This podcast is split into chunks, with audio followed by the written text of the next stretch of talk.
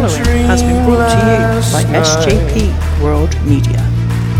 You were standing in a brilliant light. One minute here, but the next you were gone. I thought you could stay but I was so wrong. The end is here, the game is over. No more pretending,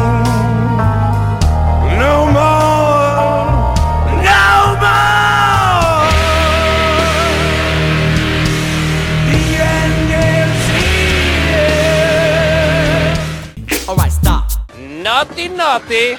Collaborate and listen. I sit back with my brand new invention. Something grabs a hold of me tightly. Flow like a harpoon daily and nightly. Will it ever stop? Yo, I don't know. Turn off the lights and I'll glow. The extreme, I rock a mic like a vandal. Light up a stage and wax a chump like a candle. Dance! Crush a speaker that booms. I'm killing your brain like a poisonous mushroom. Deadly! When I play a dope melody, anything less than the best is a felony. Love it or leave it. You better gain weight. You better hit bulls bullseye. The kid don't play. If there was a problem, yo, I'll solve it. Check out the hook while my DJ revolves it. Ice, ice.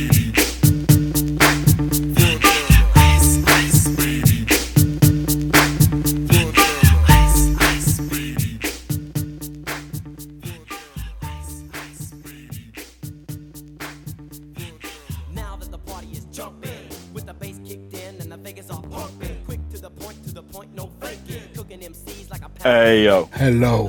Hello. New place, Matty. Look at this. This is posh, isn't it? Oh, look at us coming up in the world. New studio, new channel, going out in more and more places all over the world. Shocking. Yeah, Shocking. live, mate. Live via the SJP World Media Facebook group as well. Mhm. It's crazy, isn't it? eh? Absolutely No. insane. It is. We've. Uh, I mean, bef- before we even get into it, uh, a massive thanks to everybody, uh, uh, Radio Techers. You, they helped us. I mean, I know I was a massive part of it, but they helped us more than we will ever know, and definitely gave us the the, the confidence to do this Yeah. and go out on our own. Um, but yeah, it's exciting times. It's almost like a refresh. You were saying uh, before recording how nervous you were feeling about it. Yeah, I don't get it. I, I, um, Sharon has, has just come home now since I've been sat up here with you. Uh, she's she's been out doing hair and, and, and whatnot. So it's literally just been me and Charlie in the house. And I said to Charlie, "Oh, I'll send you the link to, to watch the show because it's somewhere different. Normally, Charlie would find it on her own." And then I sent her the link, and I was like, "Jesus, Charlie, I feel I feel really nervous." And she just kind of laughed. She was like, "Yeah, stupid fat idiot, whatever." You know. But yeah, I, I, I don't know what it is. I, I don't know whether it's because it's going onto our Facebook now. I don't, or whether it's literally because it is a step to something different, isn't it? It's our own, our own network. So it is something, it is something new, and we all know that I do fear change. Let's be honest. Yeah. Uh, but yeah, I, don't know why. And we've done what 50, 50 odd live shows, this is number fifty nine. Yeah. fifty nine, and ninety episodes in total. So I don't Yes. know why I'm so nervous. It's weird. It is weird. What Oh. a buffoon I am. You are, but the the whole crowd is here. Uh, they've all followed us over to our uh, new home, and we massively, massively appreciate that. So whilst you're here, definitely go and give it a like and click on that subscribe and the notification bell, so you will never miss uh, an episode of Chain Wrestling here on its new home. Indeed, indeed. Make sure you do do that. And again, thank you so much, everyone, for sort of following us over. And I want to echo your sentiments, Magsy. Thank you so, so much to Radio Techers. And I've just had a notification saying that we've gone live on Twitch as well. So obviously, I didn't fuck that up. So that's good news. I mean. For context, you did nearly fuck it up if I didn't check it because you did Yeah. piss around with the times. Uh, we were nearly Yeah. going live at 11 o'clock. But uh, yeah, um, no no major hiccups on our first day. So yeah, so far, Uh, impressed, yeah. in. So. we are. But there we go. On that note, then. On that note.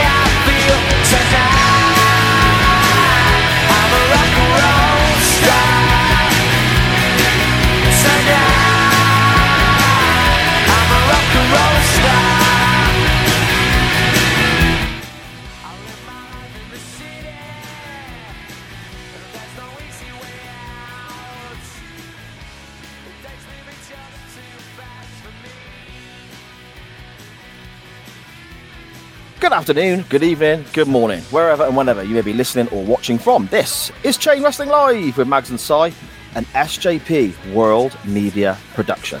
Episode 90, 10 away from the big triple digits. I am Sai, and with me, as always, is the three stages of hell to my three stages of smell. Depends on what I've eaten and what time of day you catch me.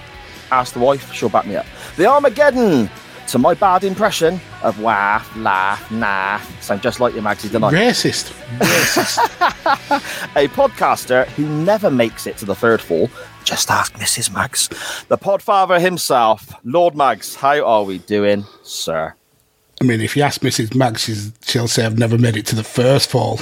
Uh, but yeah, I'm doing good. Excited to to uh, be on a new network. Um, glad everyone has, uh, has has been able to join us. Yeah, and it's been a, a mad old weekend for the old wrestling, and it? it's been a uh, a very very busy weekend. Yeah, Very um, busy indeed. Clash at the Castle, Worlds Collide, All Out. Yeah, it's been a hectic weekend. It has. It has. Very much a lot of wrestling to get through. I mean, I've seen, obviously, Clash at the Castle. I was very fortunate to be there. Fantastic. I'm sure we'll get to that You in was. a bit. Uh, we watched All Out last night, me, my wife, and my youngest. I, I grant, granted, Maxi, I mean, you pointed out how long a show it was. It was a long show, but still loved the show. And um, the Worlds Collide show, I've not seen the main event yet, but the rest of it, pretty good.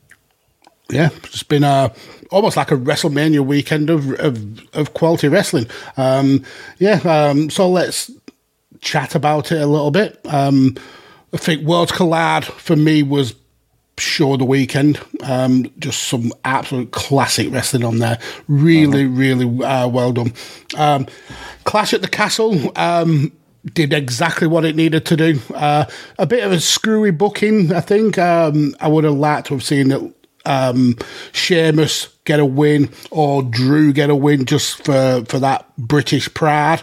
Um, but it was a uh, a really really good card. Uh, Dominic Mysterio uh, kicking uh, Edge in the old bollocks was was fun. Um, all out now. The wrestling, or the majority of the wrestling for me, was really really good. I really enjoyed it it just felt way too long. Uh, I think it was f- clocked in about five and a half hours, uh, 15 matches. Um, it just felt like maybe some of that could have been condensed down. Uh, but the like I said, the wrestling. I mean, you watch AEW and the wrestling is always top notch. I mean that that trios title match was brilliant, absolutely So brilliant. So good. I just didn't get the. I don't think there was any need for the um, the Christian Cage and Jungle Boy angle uh, that they did. Um, but yeah, all in all, been a great uh, weekend for wrestling, um, and we've had some interesting tidbits come out uh, post All Out as well. It's a work. Um, I don't know. Uh, no, there's some news dropped. truth, isn't there yet? Some news dropped literally just before we were starting to record from uh, Cultaholic, and there were actual fists thrown backstage. Apparently, of, Punk uh, threw the first punch. Yeah. And Punk uh, swang for one of the Omega, I think. Omega and the Bucks have threatened to to leave. So hmm, Oh my goodness, drama in the wrestling world. But would we have it any other way, Magsy? it's it's it's great because you don't know if you're being worked, and that's the whole point of wrestling for me. Uh, if you can't blur, if you blur the lines between real and storyline, that makes it more interesting and more exciting. So I'm I'm all for that. Plus, I like the drama. I like the, I like the tea. like the scrap. Shall we jump into the SJP World Media chat for the very, very first time and see who has Shall we? Well, we know who always starts the, the show off strong. It's Monday. You Monday night. You know what that means with by Sharon, and she also says new uh, start video. Well, somebody. Was very was very busy re reproducing all our our videos. So you'll see quite a few of them today. Um, Charlie in the chat. Hello, Charlie. How are you? Pig's Bladders in the chat as well. Hello, sir. And also uh, Connor. Uh, great to see you as well, uh, Connor. Uh, doing really, really well with uh, with um, the the football watch-alongs. Cam, Scottish Danny, and Dan Griffin all in the chat as well. And Dan is not happy that we've redecorated. Um, It's a Doctor Who line. yeah. We had to get rid of the, the, the smoke stains though. Um, Facebook user is in as well. I mean, thanks for coming, Facebook user. I think That's that's, one of the big reasons. Yeah, that's the second name, the married name, user. Scottish Daddy, new home, same hilarity. Um, Charlie and Sharon both saying they loved it all out. Yeah, it was a great show. It, In terms of wrestling, in terms of length, not for me. Matt saying, uh, uh, Dan, sorry, saying uh, 15 matches way too much for any card. Agreed. Uh, I would have hated to be actually at the, the stadium because I, I, I think I would have fell asleep. It would have just tired me out that much. Um, but AEW fans are a different breed, aren't they? Yeah. Uh, Charlie said she likes the long shows, uh, and Dan saying we're old and knackered though, Charlie. And Cam saying uh, Clash at the Castle is the first modern wrestling he's watched in about 15 years, other than snippets on social media. Didn't manage to catch the others, unfortunately. Um, yeah, Clash at the uh, Castle, great show. Uh, mm, The the the Amer- I was uh, chatting with Ray Cash whilst we were watching it um, through WhatsApp, and he just loves the fact that uh, British crowds are something else. They're just so um, ravenous for, for, for professional wrestling that, that we put like American um, American fans in the shade. So yeah, it was a, a, really good show. Uh, Sixteen matches if you count Punk versus the, MVP, the EVPs, and don't forget it, how he's shit all over uh, Adam Page and uh, Colt Cabana in in the in the scrum. Um, Anya, hello, how are you? Hello, I love a bit of wrestling drama. Uh, Charlie, I'm all right, thanks. Uh, if you're watching, be sure to hit subscribe. We've already done that, Sharon. We've already got, we've already done that, and she's also a Facebook user. So Sharon, double duty. There we go. There we go. And Dan saying we were chanting Tiny Pete at Pete Dunne. Brilliant. Because he is little. And they also called Matt Riddle a sex offender. Amazing. Yeah, that did happen as well. Um, yeah, that, that experience, Magsy, uh, at Clash at the Castle. I've never been to a WWE event before. Um, I've never been in anything other than the local shows. Unbelievable. Considering when I woke up Saturday morning, I wasn't going. And then it, it basically worked out by you know by generosity from various people and so on that I could sort it out. And there was actually a train that could get me back and all sorts. Honestly, I've never experienced anything like that. That was up there. It is is equal to the first time I saw ACDC live. It was that big a deal. it Wow, was that's huge. That is huge. It was Well, incredible. I'm glad you all enjoyed it. It was uh, cool seeing like the, the chat and the, the photos from our little community all having having bants in the is it the Cambrian Way, the pub that you all met up in. yeah, I walked past it twice. So I couldn't find it. It was literally right there. Brilliant. That'll brilliant. come as no surprise to anyone, though. Of course. And um, with Dan mentioning sex offenders, time for the first pimple dick of the week for this uh, for this new new brand. Pimple dick alert! Oh, a teeny weeny. We haven't heard that for a while, have we? I know. um, and and with all the news coming out of this weekend, um, there's uh, quite a few people who I could actually put forward. Uh, but I'm going to put forward uh, somebody I think is may have been Pimple Dick uh, of the week before, but this week it's it's Velveteen Dream, Patrick Clark. Oh dear. Um, So yeah, we all know the story of Patrick Clark. Bit of a bit of a rounds with Smeeder Smile. Um, He's a bit of a nonce. Yeah. Anyway, um, a story came out about him recently from uh, EC3. He was on a podcast, and he, uh, I think it was the the Sportskeeda podcast, Wrestling Outlaws, and he was telling a story about uh, about Velveteen Dream uh, because they mentioned him being arrested um, uh, late last year when he took cocaine in front of a police officer whilst being arrested. So Velveteen Dream uh, brings up a story that he um, that he uh, recalled with Velvet. Uh, no, EC3 brings up a story that he recalled about Velveteen Dream. So EC3 was throwing was throwing a house party, um, and he um, he saw that Velveteen Dream had set his phone up in EC3's bathroom, so it would record uh, the rest of the guys taking pisses. Oh dear, dear, dear. Yeah.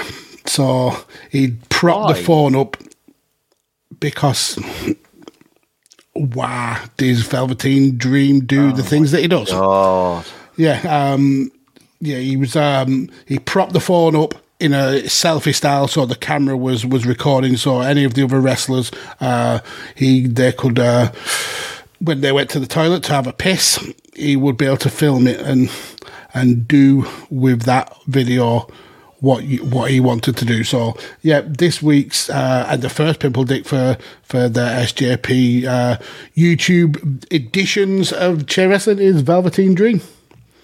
and rightfully so. That guy just, he had everything, man. He had a great look. He was brilliant in the ring. The, the, the gimmick, the, everything about it, he could have been huge. But, ah, just what, what a scumbag. Self destruction, absolute self destruction. Yes, disgusting, mate. Disgusting. Should we play another little jingle, Magsy, and throw some crap away into the old uh, Chain Wrestling Hall of Lame? Oh, I've not even uploaded the, the audio for that. I have got it, but I've not uploaded it. Okay. Never mind. Never. On the Hall audio of version, Lame. in the audio version, no one will notice. I'll just chuck it in here.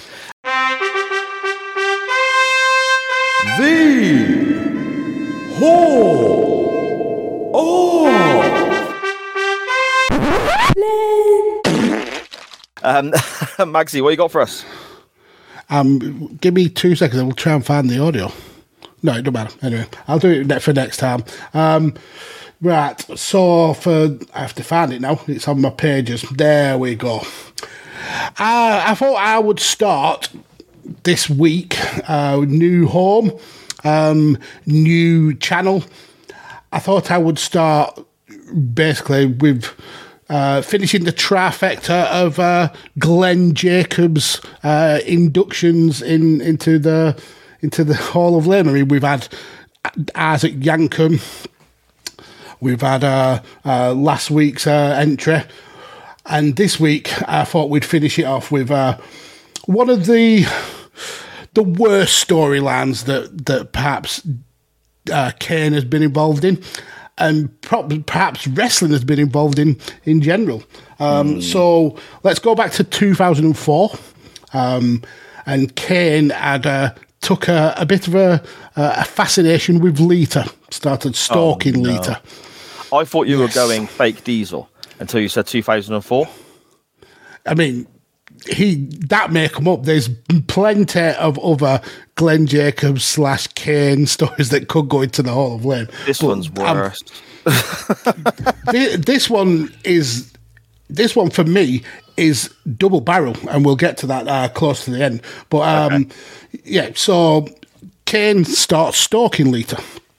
Matt, obviously, um, uh, his with that being his girlfriend at the time, tries to fight off Kane, and Kane's just constantly beating him down. Um, it gets to a point where um, Lita is given an ultimatum by Kane and said, "I'll stop beating up your boyfriend um, if if you have sex with with me, Oh dear. which uh, which legally, it's that's that's the the the R word Yes. because it's forcing someone. Um, so that happens, and Lita ends up getting pregnant. Now, Oh dear. Matt believes it's his child and gets really excited uh, until Kane comes onto the Titantron and says that it's his child, and that's why they call him Big Red.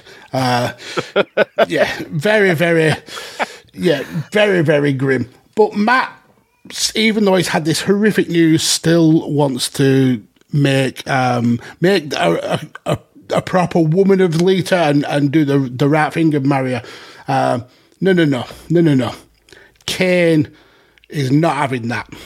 Kane wants to marry her. He wants to. He's not only a rapist demon, not only a rapist monster, but he's an honourable rapist monster. He's done the the crime. Now he is wanting to do the time.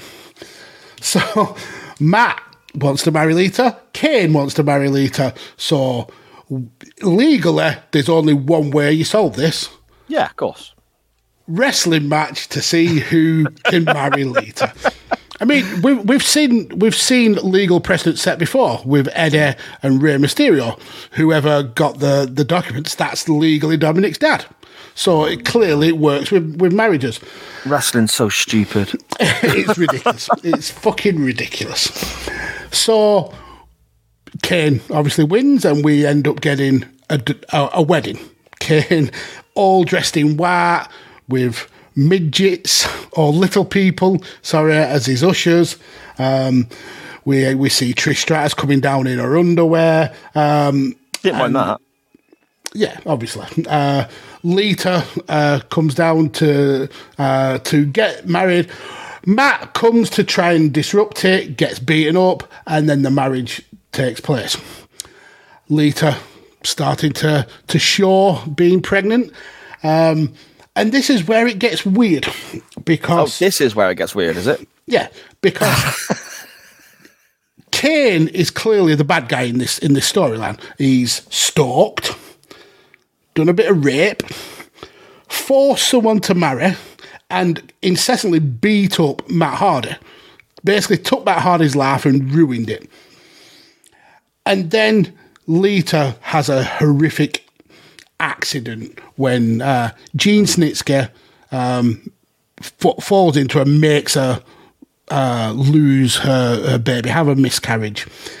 And this is where Kane, the rapist, stalker, marriage forcer, becomes the good guy in this story because he's defending Lita and his dead baby's honour by having a match with Gene Snitsky. So the whole storyline was to build up Gene Snitsky as as the heel and Kane as the sympathetic babyface. And then to add icing on the cake, Lita cheats on Kane with Edge. So it all comes full circle. Kane is the hard done to, rapey, stalky monster. So my entry this week into the Hall of Flame is Rapey Kane. Rapey Kane. Ah. Now, obviously, we're making fun of, of that wrestling storyline because it is so ludicrous, and we're making fun of the, the, the wrestling aspect of this. But, you know, I think putting something like that on television. I mean, kids watch this show for a start, but also people who have, you know, been uh, had horrific stuff happen to them, such as sexual assault or or, or a miscarriage, and it's being used in this ridiculous, stupid wrestling angle. I mean, the whole purpose of pro wrestling is it's a business. They're trying to sell tickets. Do, uh, do you think anyone bought a ticket to a live show or anyone bought a pay per view to see Kane and Gene Snitsky face off over this storyline? Do you think this made a difference to their TV ratings? They didn't. Jesus Gitsner did not need this. He was over. He had a scruffy beard. He had long hair. He was balding as well. Right. He also I had feel, like, bright. I feel this is a personal attack here. he, he also had bright yellow teeth. Oh, I've not got right teeth. So he didn't need canes and he didn't need to kill a baby. And lest we forget, we got one of the best segments on on Raw ever when he came out with a doll and punted said doll into the crowd. So, you know, just you know, playing devil's advocate here, right? What ever happened to wrestler A doesn't like wrestler B? Let's have a match. Or wrestler A wants to be champion. Wrestler B is the current champion. Let's have a match. Th- th- That that worked for decades. Why do we mm-hmm. stop doing that? Why do we go into? Oh my god! because we need to diversify storylines. We need wrestler A fancies wrestler B's misses and f- feels like stalking and forcing himself on her, forcing a marriage onto her, impregnate impregnated her with a, his demon seed, and then punting a baby into a crowd. I don't, I don't get what's what's shocking about that, sir. That's it's it rats itself. Yeah, yeah, ratings winner. Um, that is literally why the Hall of Lame was invented. For moments like that, when you're sat there as a wrestling fan, wanting to enjoy the wrestling, and even you know when you're sat watching this crap, that it is crap. But then somebody who's a non-wrestling fan walks in the room and goes, "What are you watching?" And you have to do the whole. Oh, it's not always like this. It's not like this every week, and you know, just wait half hour till this bit's over and watch the next. You know, and, and you got to defend what you love because they put crap like this on their TV show. It's exactly why the Hall of Fame exists. Yep, you are very very correct there. I've got something from a smidge earlier in time, Magsy. Uh, We're looking at around 2002. In fact, no, I say around. It is 2002 because it's it's going into WrestleMania 18, which of course was Rock Hogan and all that sort of great stuff. Uh, I, I think a bit of a a bit of a sleeper WrestleMania there. 17 is always looked at as a lot. It wins a lot of polls in the best WrestleMania of all time. WrestleMania 19, when you get past the City Undertaker handicap match and so on, WrestleMania 19 is an incredible card. Really, really good show. Sandwiched in between is 18. Doesn't live up to either side of it, but still a pretty good show. He's got some good stuff on there. You know, we looked at Triple H Jericho, didn't we, from the main event, and that was quite underrated, we decided. Rock, Hogan Hogan. is- Yeah, of course. You know, uh, even DDP Christian for the European title. It's not given long, but it's a decent contest. You got you got some stuff on there that's you know a little bit of a hidden gem potentially. Slap bang in the middle of the card, there's a six minute match that is based solely upon a Japanese shampoo company looking for someone to, to work in their advertising campaign. Now, Booker T, the five time WCW champion, was adamant he was going to be picking up this Japanese shampoo commercial deal. And he was over the moon. He then he spoke to Tajiri and uh, you know, sort of to help Tajiri was supposed to be helping him run through his, his script for the Japanese advert and so on. And Tajiri reacted badly to what Booker T was saying, so they had a match and Booker T beat the crap out of Tajiri. And but he's still over the moon about this potential, dreadlocks and all, by the way, that he's going to be doing this shampoo commercial. Okay. However, sadly for Booker T, who's all he wants to do is better his own life. That's what he's looking at. He wants to just you know get get on in life and do take on other adventures. You can't fault the guy for that.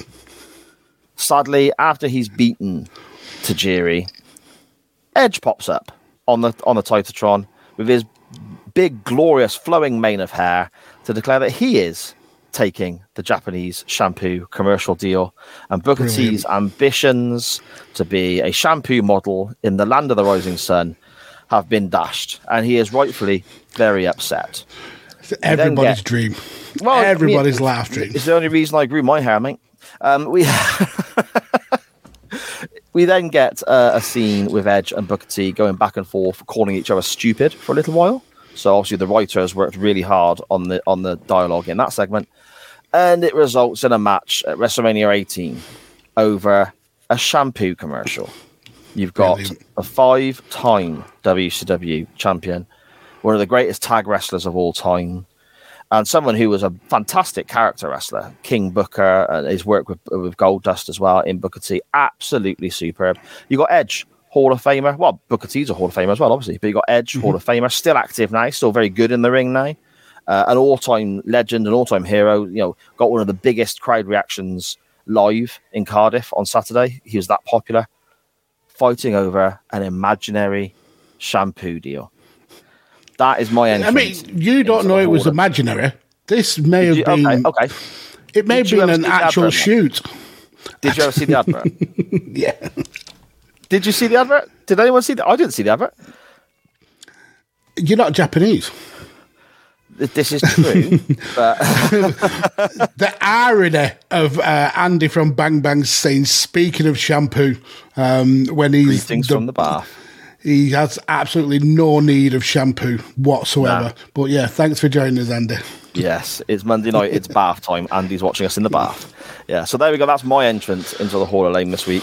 The fact that you've got two incredibly talented wrestlers, roughly give or take, you know, a couple of years either way, potentially in the prime of their career, facing off at the biggest show of the year, and they're given six minutes over fucking shampoo.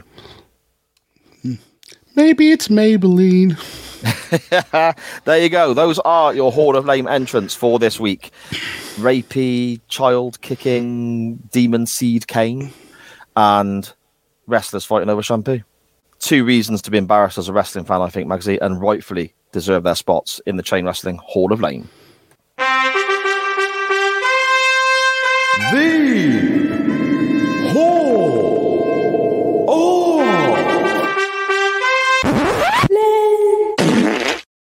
found it. You find it. Hooray! See, it's almost like we're professional. yeah, almost. Almost. Before we get to our non wrestling topic, which was, I think, one of our better topics we've ever had, to be fair. I think this is a really good talking point, which we'll get to in a moment. Shall we have another scan through the chat quickly and just see what people are saying, Mags? yes, sir. So um, we have got Mort in the chat telling Dan to shut up. Uh, Dan saying meeting up in the boozer with the CWF was the best bit of the weekend. To be fair, yeah, uh, like I said, I've seen the pictures, and yeah, it looks like you all had a whale of a time. I wish I could have been there. Um, The only downside to it was I didn't complete that suplex on Andy in the bar. That's the only downside. That's mean. That's very, very mean. Uh, Sharon saying on the Facebook auto caption, it says pimple tick alert. I mean, uh, Facebook already censoring chain wrestling. Ridiculous. Morte saying, I'm just bitter and jealous. And uh, Pigs is saying, children to calm down. Uh, and yeah, he's really into cock. Uh, weird. I mean, that's Velveteen Matt Dream. from Five Nerds Go. Yeah. Uh, Velveteen Dream is a very shady man. Just everything about him makes uh, makes me shiver. That's uh, from Connor. Yeah. Velveteen Creep from Dan. Uh, Anya, long time no see, gents. Glad to be back watching. Yeah, it's glad to have you back. And uh, seen you around these parts for a while. Um, yeah, Sharon saying, it's awesome to hear from you. It's okay. Uh, Sar will edit this bit out, the bit where I did. I even have the video loaded, which was fun. Mate, honestly, Um, if you listen to the audio version, we sound freaking amazing. It takes me hours to do because we're actually. Brilliant. Um, Dan Griffin saying you could just put Glenn Jacobs in in the Hall of Fame, uh, Hall of Lame. To be fair, um, no, because he's good. Glenn is really good. He's just been dealt a lot of shit. He's been able to work through it and still become a Hall of Famer, but it's uh, he has been dealt a lot of shit. Um, uh, Morty's off uh, now because he's flagging. Much love to us all, uh, and check out our show in three weeks. Oh, we've got the the chocolate uh, of Vision show coming up soon. I think we're recording that this week. So Uh, you're, you're on that, aren't you? Yeah, Yeah, I think it's believe so. Wednesday. is it Wednesday? Oh well, I best get I best get my ten picked. Um, uh, Pigs Bladder saying he loved the whole Kane uh, Lita rapey marriage. Um, but he does change his tune very soon. We go, it was so bad, it was good, and then later down the line, Kane the savior, and then over the years, and probably nostalgia specs on. I forgot how bad this was. It's all coming back to me now. Brilliant. That's it. That's the whole point of chain wrestling's Hall of Fame. It makes you remember sh- stuff that you thought were good, but it was actually ridiculous. Um, then we have um, Matt from uh, Five Nerds Go saying uh, he's not a stray, just quirky, replying to the CWF known as uh, SJP's Stray Kids. Oh, see, that was an episode of the Doctor Who pod. There's lots of refugee, homeless children running around in this episode of Doctor Who, and I referred to them as strays. So apparently that's sticking now. Entering wrestling meme culture. Uh, Scottish Dan Ayres says he hated everything about the storyline except Trish Stratus's wedding gown. I mean, could you call it a gown? It was literally white lingerie. Um, Oh, then uh, down there, there have been rough times as a Kane fan. Oh, you poor, poor, poor bloke. Wrestling, it's fucking ridiculous. Needs to be a shirt. Scottish Danny misses Gene Snitsky. Well, apparently, I've, I've seen photos of him pretty recently, and he's a hench bloke now. Like he's muscly. Um, Gene Baby Punter Snitsky. Um, and Scottish Danny, he was 13 when this story aired, and he remembers back then still thinking it was too much.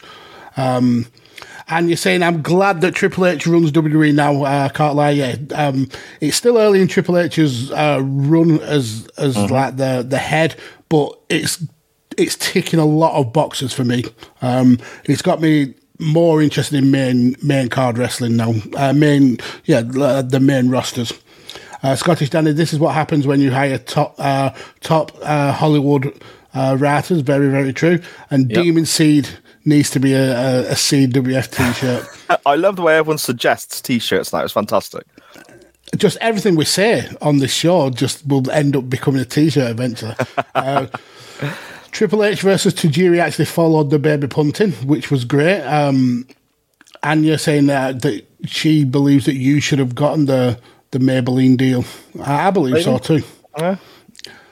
Um, Five Nerds goes telling Andy from Bang Bang to stop uh, stop wanking in the bath. We're not going on to wanking talk again. We're not going 34 on minutes to just to- secret wanks. Crafty wanks. um, I've seen his torso now. Andy absolutely does need shampoo for that welcome, Matt. Jesus Christ. Jesus Christ because they're worth it, Sharon. Brilliant. Uh, and then Andy saying, I can't remember taking his shirt off. And there was a mag shaped hole. We we all missed you, mate. Yeah. I, I- next time, I mean, in 30 more years, when WWE decides to come back to the UK, I mean, I think AEW are having a, a, a show pretty soon. Uh, is it uh, uh, Cottage? So, yeah. Well, I don't think uh, anything's been announced, has it? It's, it's been announced, or No, but they keep teasing that it's going to be a Yeah. Cottage. So, um, if that happens, maybe that that could be a thing. yeah.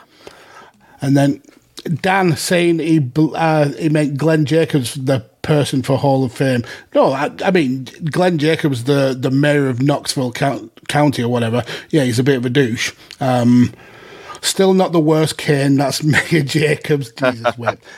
And rumours are that Braun Strowman is back on Raw tonight. Yeah, apparently uh, Eric Rowan. Yeah, Eric Rowan has been uh, hinting that he's going to be back, uh, and um, it's looking likely that Bray Wyatt may be back as well. So, yeah. Intriguing. And Millwall Chris. Millwall Chris saying um, Craven Cottage is a shithole. Yeah, it's absolutely shithole. It's a horrific ground. AEW at Craven Cottage would make sense, yeah, because he owns it. But go to a better place than Craven Cottage. It's it's horrible. But yeah, that's the that's the chat caught up with. Awesome stuff, mate. Awesome stuff. So, this week's non-wrestling topic then was music. Mate. NWT time. Oh! No wrestling talk here. It's the non wrestling topic. Lovely. Nice. Lovely. Nice. Oh, lovely. Lovely. I had to cut you off then because you were going straight into it. Yeah, that made me jump. I didn't expect that. That's the first time we've played it on a live version. Normally, I just cut that into the audio. I mean that that burp is classy. That is, that's good. That was literally burp sound effects on YouTube. I typed in, bang, there it was. It was definitely not. That was you. rec- Lovely, nice. okay, it was me. Um, our wrestling, non-wrestling topic, sorry, this week was music-based, which always tends to get a great deal of responses. But something slightly different this time. We were looking for your introductory songs, I guess. If you were speaking to somebody and trying to introduce them to your number one all-time favorite band, how would you do this? But the restrictions were you have three songs, two that they must check out, and one to 100% avoid. And that one to avoid, I think, was going to make for a really fascinating topic, Magsy. Mm-hmm. Okay. So we will start with, well, as always, the order they came into us. So that's in a completely different order to how you've probably got them, I expect. Very uh, but we begin with our good friend Morty from the Morty Unfitched podcast at MortyJR5 on Twitter. His favourite band, he says, is Fight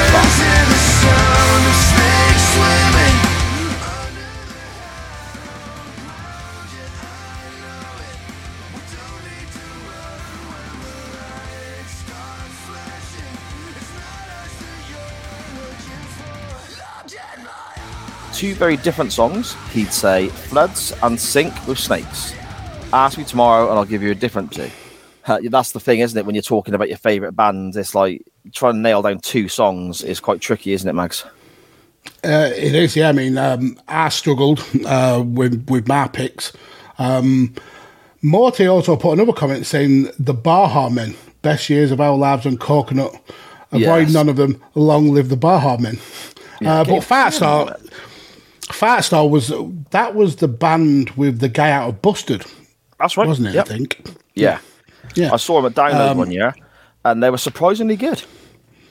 Yeah, he he for a, like a, a almost like a comedy band with Busted. Uh, I think he's called Charlie. Um, he he could shred. He was really really good. Yeah, Yeah. I've not heard a lot of their stuff, but yeah, seems seems uh, to be a good musician.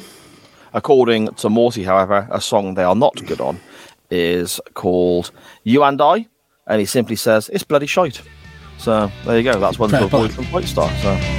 Our good friend Paul Tolly, Tolly at Rain Counter on Twitter. Have a guess what band he wants, Max. I think he went with the Manic Street Preachers. You are 100% correct. He is a huge Manic Street Preachers fan, isn't he?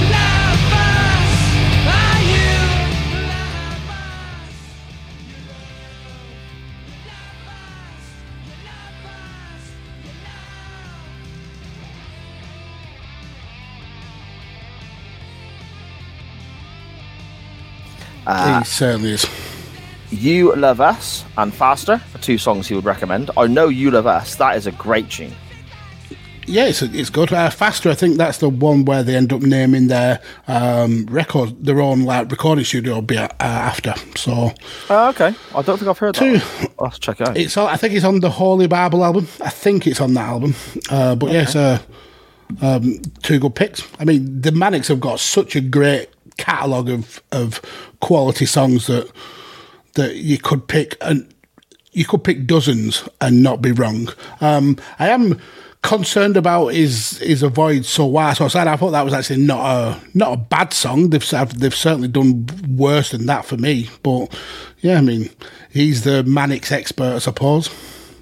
I don't know the song that is this listed there to avoid, but the only one I do know is that Us. I think that is an absolute banging tune. I should probably listen to Yeah, more. Manics because the ones I've heard I do actually really enjoy. Yeah, I I I, I liked them when they were like huge, um, like the going from like the Holy Bible, Generation Terrorists, all the way through to um, like this is my truth, tell me your stuff like that. Um, I kind of fell off when they went. Um, they, they when they went less radio friendly, I suppose. Um, but I still like some of some of the, the newer stuff. But I'm not as big a fan as as Mr. Tolly is. Okay. Uh, we have here GH at Carry the Gary on Twitter.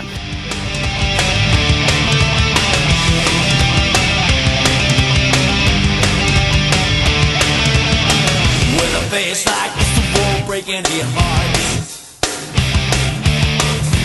Thinking like that, I won't make any friends.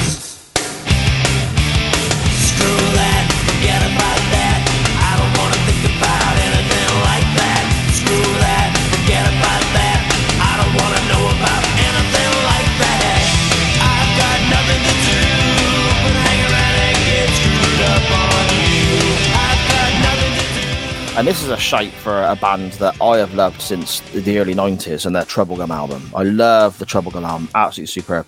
Gary shouts out here for therapy. And he says, two to check out Screamager, more great riffs than some bands' entire albums. And it is an absolute, but again, that's off the Troublegum album. And I know we're talking two songs rather than anything else, but the Troublegum album is, that was like the soundtrack to us when we were about 13, 14 everyone had a copy of it on tape and it was always playing in the park and we were down there like you know doing stuff we shouldn't have been and all that sort of stuff. It's absolutely great record. Um skinning pit.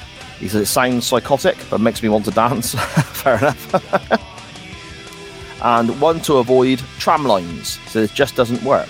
See, i don't know tram lines to be fair but with my i've seen therapy live a few times. I like certain tracks here and there but the Troublegum album is it for me. It's that. It's, it's great, Maxi. Do, you- do you know therapy at all? I vaguely, vaguely remember him from like the the Britpop era. Um, I don't know a hell of a lot of them, um, so there's there'll, there'll be something that I'll probably go and look and, and check out on my Spotify playlist. But uh, um, if, if you like them, they must be good. Oh, of course, because I got fantastic taste. they're a bit more. They're a bit more metal than than Britpop, really. But you're right. That sort of era, 93, 94 was when Troublegum came out. So yeah. uh, at Pigs Bladders on Twitter. In the He chat, here- hello, sir. Hello. He says here, not my favourite band, so straight away already breaking the rules. But So, says- so just totally ignore his answer then. Yeah, okay. No, he says here, not my favourite band, but still amazing. Lawnmower Deth, Icky Ficky, and he's attached a YouTube link here, which we'll, we'll have to retweet for everyone. And Stomach Gout, uh, which apparently is, a, I, I don't know Lawnmower Deth, to be fair. I, I've got a friend of mine who's seen them a few times and said they're amazing, but I don't, I don't know anything by them. I've never even heard of him. So Okay, I think But they're a bit of a sort of tongue-in-cheek metal band, like a bit of a thrash. it says band, avoid purple haze. Is that purple haze as in like uh, a cover of the the is it Jimi Hendrix? Yeah, you'd have thought so, wouldn't you? If it's named that, you'd have thought it would have been, yeah. There's not that many tracks called Purple Haze, surely, so it must be a cover. But I think they do do quite a few covers, though, as well. Again, my friend Harry will be screaming at the, his podcast player right now, saying, shut up, so you know what you're on about. But yeah, there you go. and it, Pigsbladder's in the chat saying it's Nottingham punk thrash. So there you go. I thought yeah, it was a bit um, thrashy. the the links are there on the on the chain wrestling um, Twitter feed. Uh, go and check them out. Yeah, okay. Uh, Dan Griffin at Dan Griffin twenty one on Twitter. He says his favorite band is Alkaline Trio, and two songs to introduce someone to is "Time to Waste" and "Radio," and one song to avoid "Draculina." That just sounds terrible, doesn't it? Draculina. Yeah, it, it's a terrible name. Um, probably a terrible song. I, I know the band um, Alkaline Trio.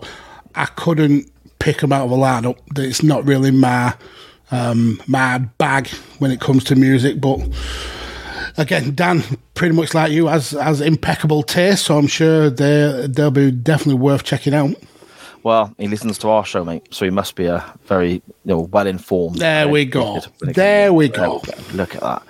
Uh, his brother Cam at Cam Griff ninety two on Twitter. He says this is a toughie. Yes, it is, and that's why we chose it. Um, he says my favorite band of all time are the Arctic Monkeys.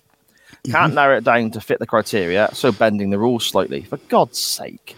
Um, Breaking albums. bloody rules. Oh, if it's if there was somebody who would do that on a regular basis on this show, Mags. Um, two albums to introduce people to.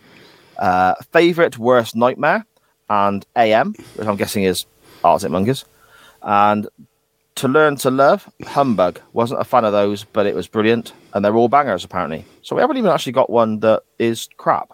So you must just love everything they've done.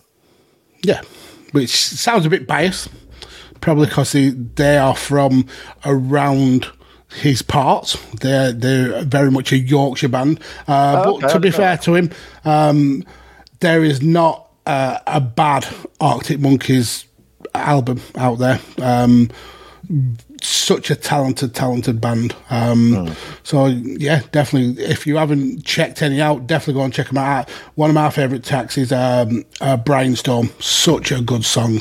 I love that. The guitar riff uh, halfway through, it's it's a finger breaker. Really, really good. They kind of lean a little bit more into that kind of indie sound to me than Yeah. what I would normally go for. But then I'm a big Oasis fan. I kind of I kind of band Oasis in in the same sort of thing, but it's not really the, the same same sound, is it? I don't know.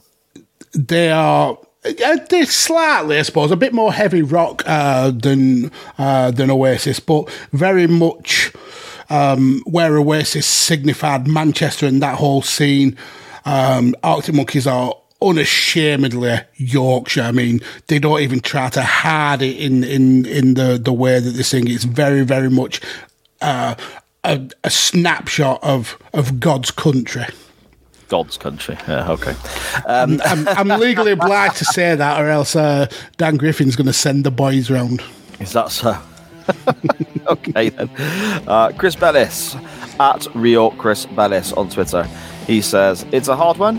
Uh, as Iron Maiden are perfect, even when Di'Anno and Blaze Bayley stuff pops him huge. I love the Paul Di'Anno stuff with Maiden and the Blaze stuff. To be fair, you know, I mean Bruce Dickinson is obviously the one everyone thinks of because he did the most albums and was the most popular and so on. But yeah, the Di'Anno and the Blaze stuff, absolutely adore it. He says, I suppose the two he would recommend are Powerslave and the Trooper. You'll take my life, but I'll take yours too. You fire musket, but I'll run you through. So when you're waiting for the next attack, you better stand. There's no turning back. The fuel sounds,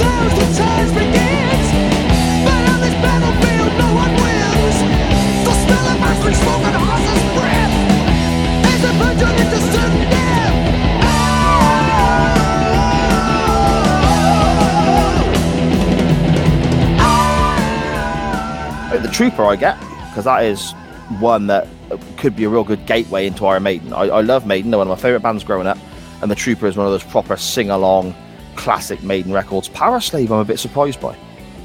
Powerslave, I'm a bit surprised by. That's more like an album track. I mean, it's good, but it's not the level of say a Fear of the Dark or something like that. But uh, and he says here, one to avoid would probably be These Colours Don't Run. The jingoism hasn't aged well, but it's also a ripper. It is a very, very good track. But it's it's it's off an album called A Matter of Life and Death, and it's that whole album is based upon um, World War One, I, think it is, and every track is about another aspect of the war. Uh, And these colours don't run is a track about uh, the obvious there. So it's a really well written and clever, cleverly done piece of music. The whole studio album being that way, uh, but yeah, I, I wouldn't really say it's one to avoid m- myself. But again, this is why this is so great because everyone's opinions are, are different, aren't they, Max? Yeah, I suppose, and maybe out of context, if you're not listening to it in in with the whole album, it does come off as a little bit xenophobic. I suppose with that with Yeah. that title, but um, not being a, a huge listener of, of Iron Maiden, um, I mean, it, who am I to judge? I suppose. Um, Again, Are you I ready? re- Sorry, go on. I was just going say, I refer to you when it comes to heavy rock. Uh, you're my go-to guy. Excellent stuff, mate. And I will. I I take that responsibility incredibly seriously. now, You sit on a throne of lies. you mention about judging people. Are you ready to judge now with a stern finger that does this at Scottish Danny? Danny says here at Scottish Juggler on Twitter, his favourite of all time is Vanilla Ice. Oh dear, dear, dear, dear. Danny, Danny, Danny. But his nu metal era, so from 98 to 2001. Now, I have not heard any of that. So that could be fantastic. And, you know, new But it's metal. vanilla ass. Well, this is the thing. It's strange, isn't it? Really strange that, you know, Vanilla Ice, nu metal. It's like, oh, okay. Um, two to check out, apparently, if anyone wants to give it a go and, and, you know, check it out and let us know at chain underscore wrestling if it's great. And if it's shite, by all means, at Scottish Juggler on Twitter. Um, Uh, he says two to check out: uh, Hate and Primal Side. I'm going to listen to them later. I genuinely am because I'm really intrigued. But one to avoid I'm not. is are you not? You're not even going to give it a go. No.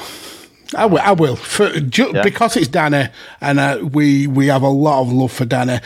I'll I'll trust his judgment, and I'll check out some vanilla ass nu metal. Yeah. I'm, I'm definitely intrigued, and I imagine that someone's going to play at some point on the audio version of the show as well, for you know, our sins. Uh, one to avoid, however, Too Cold, which is the Ice Ice Baby remix. I'm, I'm, I want to listen. To, I want to listen more to his one to avoid than I do his two to check out. A nu metal Yeah. version of Ice Ice Baby. Come on. Can you imagine? That's going to be.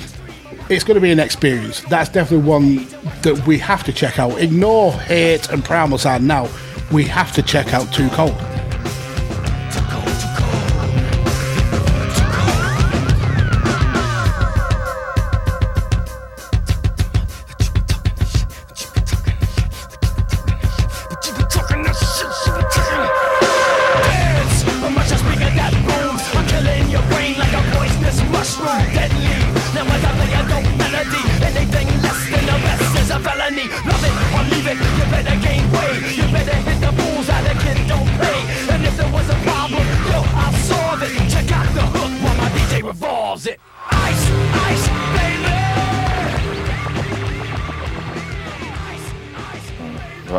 That's going to be, regardless of what it sounds like, that's going to be the new chain wrestling music. That's going to play all the time on this show.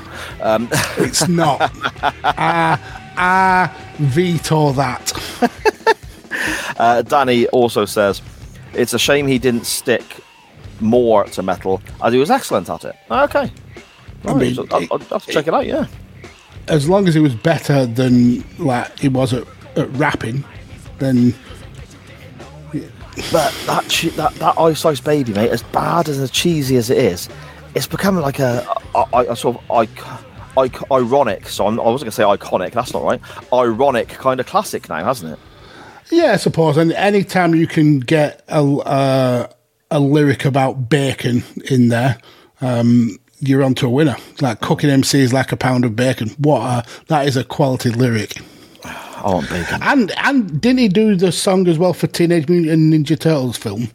Like Oh Go yeah, Ninja, Go Ninja. Go. back- Yeah. Oh, So yeah, so in fact, I'm flip flopping now. I'm doing a, a face turn. I'm actually don't slag off Vanilla Ass because that guy's classic. but we haven't checked out his nu metal years yet, which we will. Yeah, well, this is it. I might have to do another a big show and t- and heel turn straight away after that. uh, Project Football Podcast at proj underscore foot on Twitter. Uh, Oasis, they give a shout out for here. Great. I mean, Oasis, is fantastic, and they absolutely love Oasis. Yep. Uh, check out Rock and Roll Star and Live Forever. Ignore. Little James.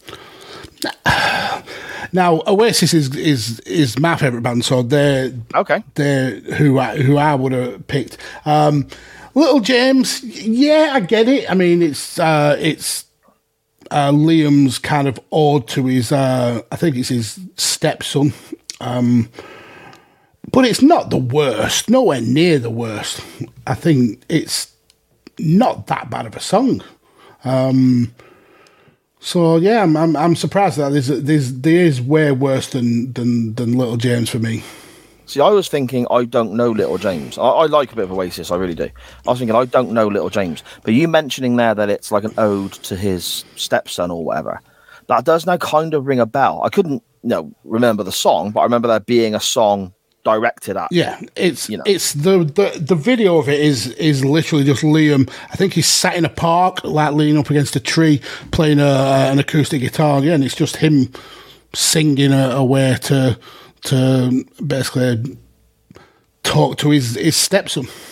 Yeah, okay. Uh, if we're talking crap Oasis songs, I mean, how do you go with Little James when you've had Magic Pie from uh, the Be Here Now album? I mean, that album, um, whilst it's not the worst album ever, it's so massively overproduced. Uh, it was um, very much Oasis believing their own bullshit.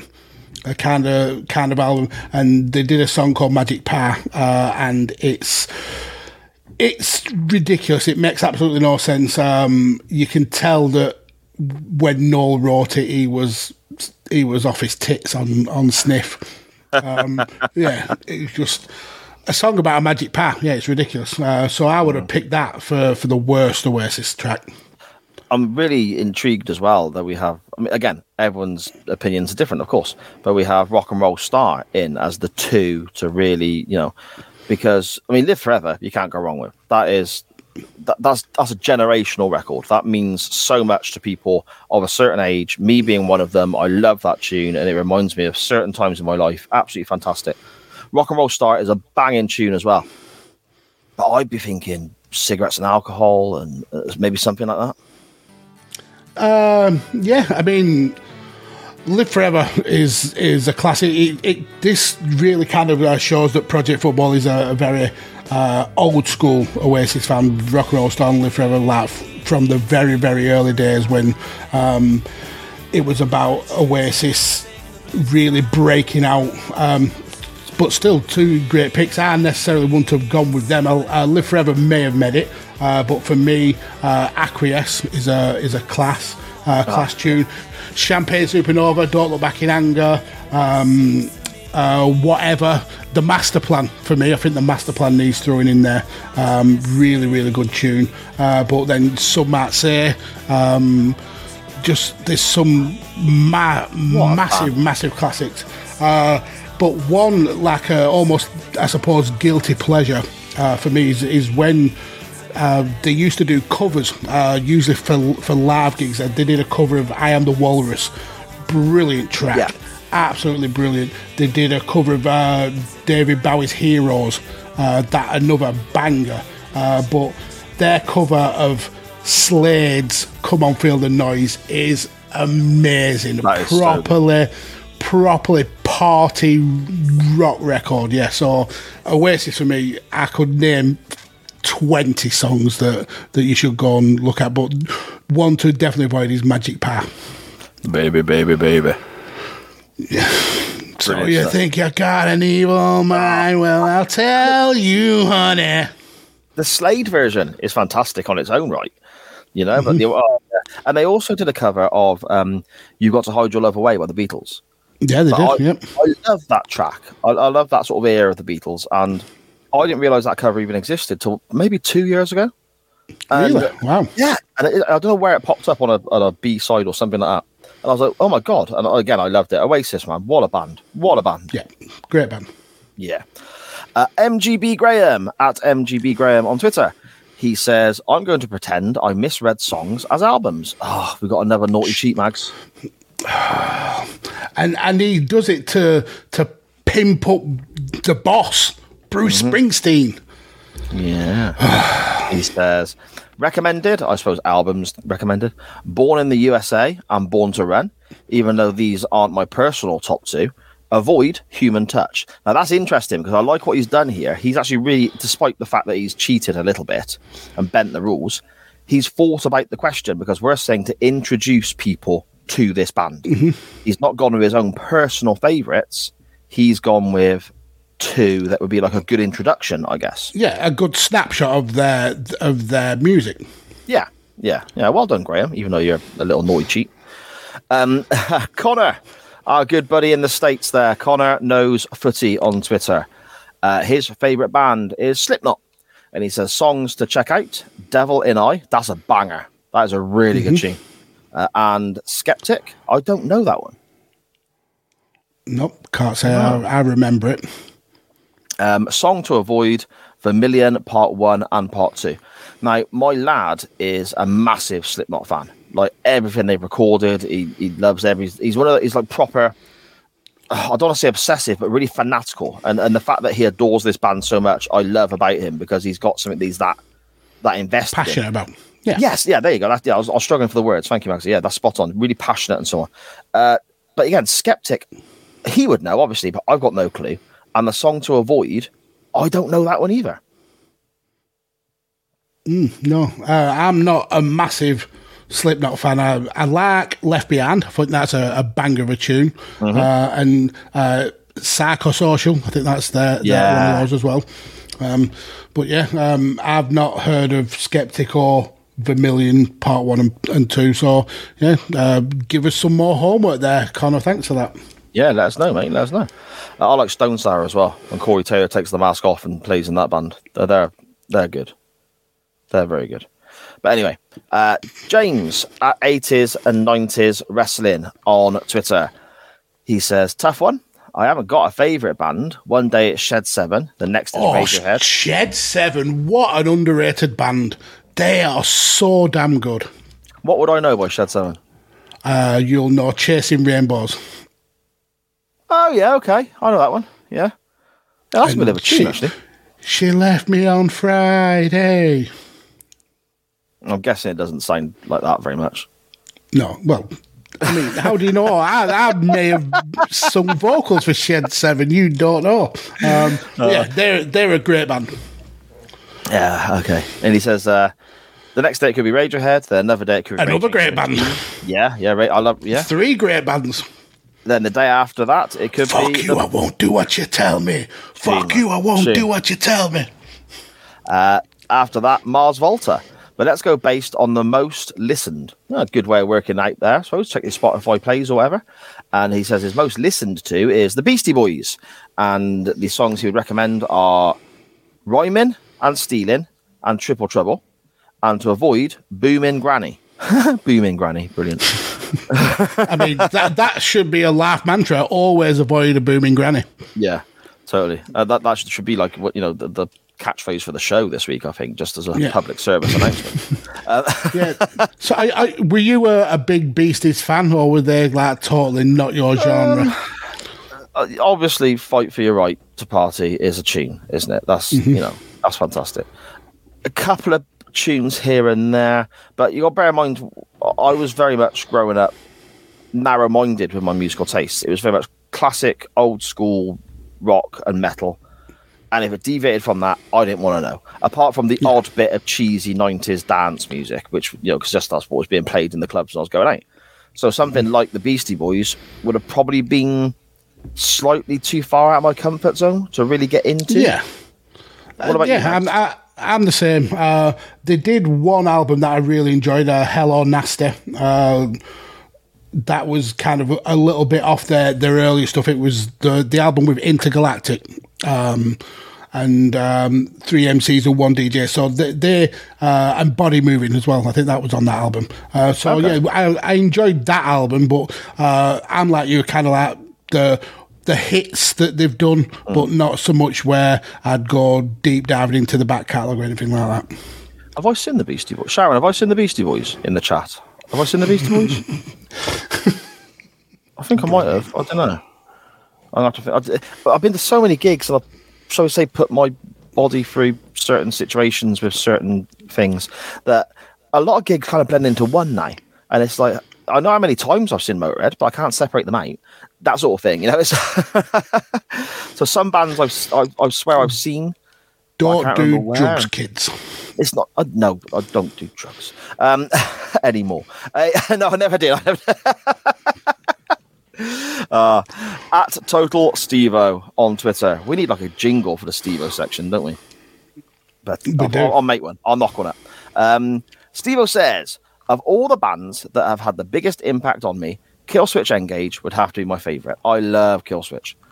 Uh, they have had too many hits, and it's extremely difficult to pick two introductory songs. However, Numbered Days on their second album immediately lets you know what you're in for.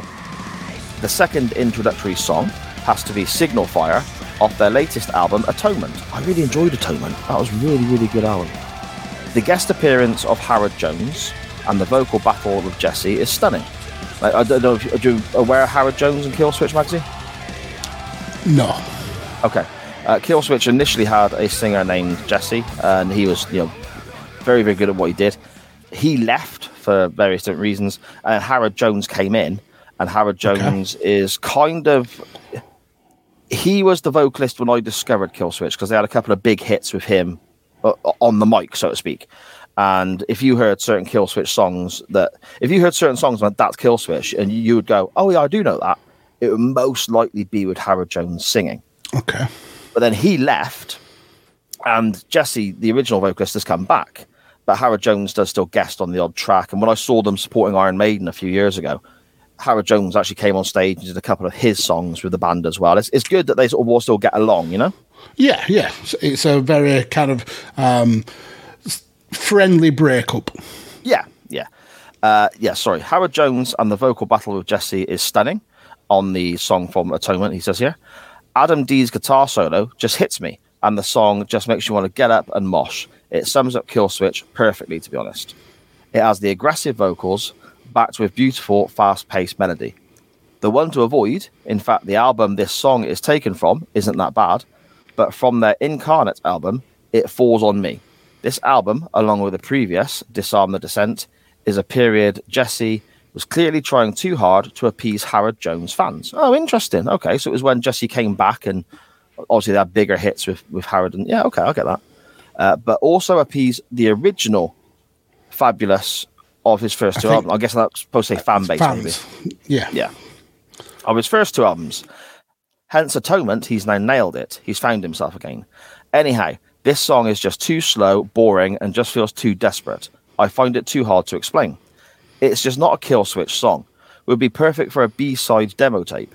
Overall, though, Kill Switch are one of those bands that the majority of songs are all bangers. In fact, the song after The Great Deceit is fantastic. Ah, there we go. And Uh, if I- there is anybody uh, outside of Sa who I would uh, trust with my life when it comes to to Laugh. rock music, so so racist. Um, it will be Steve O. He's uh, Yes. definitely go and check out his uh, his content, whether it's uh, his uh, podcast or his uh, YouTube channel, because the, the guy makes you passionate about music that you don't you don't even like. He's just he's got that raw energy for it. Steve-O, Steve-O could literally talk to me about a handful of grass cuttings he's got. And I would be intrigued to go and see these ha- grass cuttings because he's that enthusiastic and passionate. I would Yeah, talk to him. absolutely. He could he could sell me anything. He is that good at what he does. So go check out Steve-O's podcast, especially the ones he's done about his music um uh, journey, I suppose. I've mentioned Mm-hmm. it before on the podcast, but he has a podcast about what got him into metal. Then another one. Uh, it's a, it's a series, and another one about going to metal clubs and hearing songs there for the first time, and going to download one year and the bands. And he, he plays little snippets of the songs. And I've discovered new bands from listening to Steve-O. Through And some of these, yeah. yeah, and some of these bands are 20 years old. I've never heard of them before, and now I love them. So it's absolutely fascinating. Yeah, so go and definitely check out Steve-O's uh, podcasts there. And finally, we do have that one from Morty Mags at MortyJR5 on Twitter. And he says, The Baha Men, best years of our lives, and coconut. Avoid none of them. Long live the Baha Men. So is the Baha Men? Am I right? It's the, that's the who let the dogs out people. I was literally about to ask you the exact same question. because it sounds like that it's them. Um, yeah.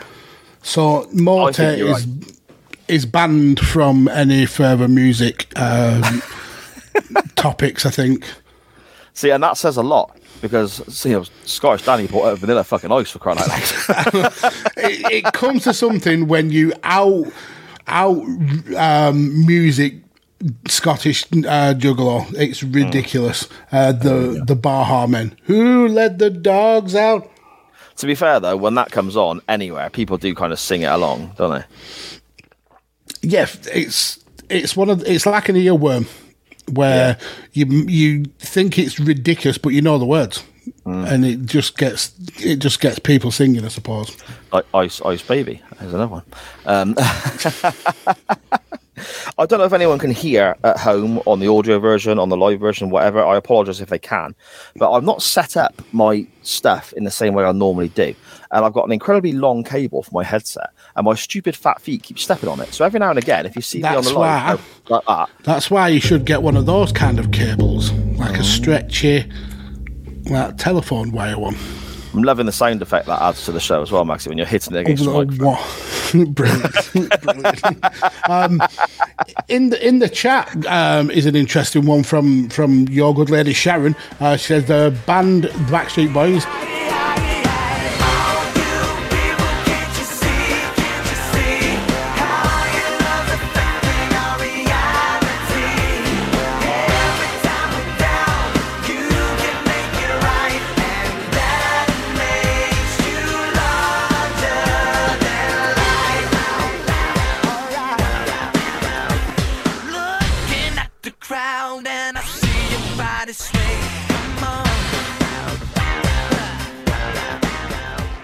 songs to listen to, all of them. Songs to avoid, none. Um, so, being with Sharon, I, I, I assume you know a lot of Backstreet Boys songs. What are your your favourites of, of, of the Backstreet Boys, sir? I'll tell you what, mate. We had a conversation about this a few weeks back, me and the missus. Uh, I don't mind. Let's see, uh, names are going to be tricky. Backstreet's back. Okay. Everybody. Uh, yeah, that's the one. Yeah, yeah, that one is that one's a bit of a tune.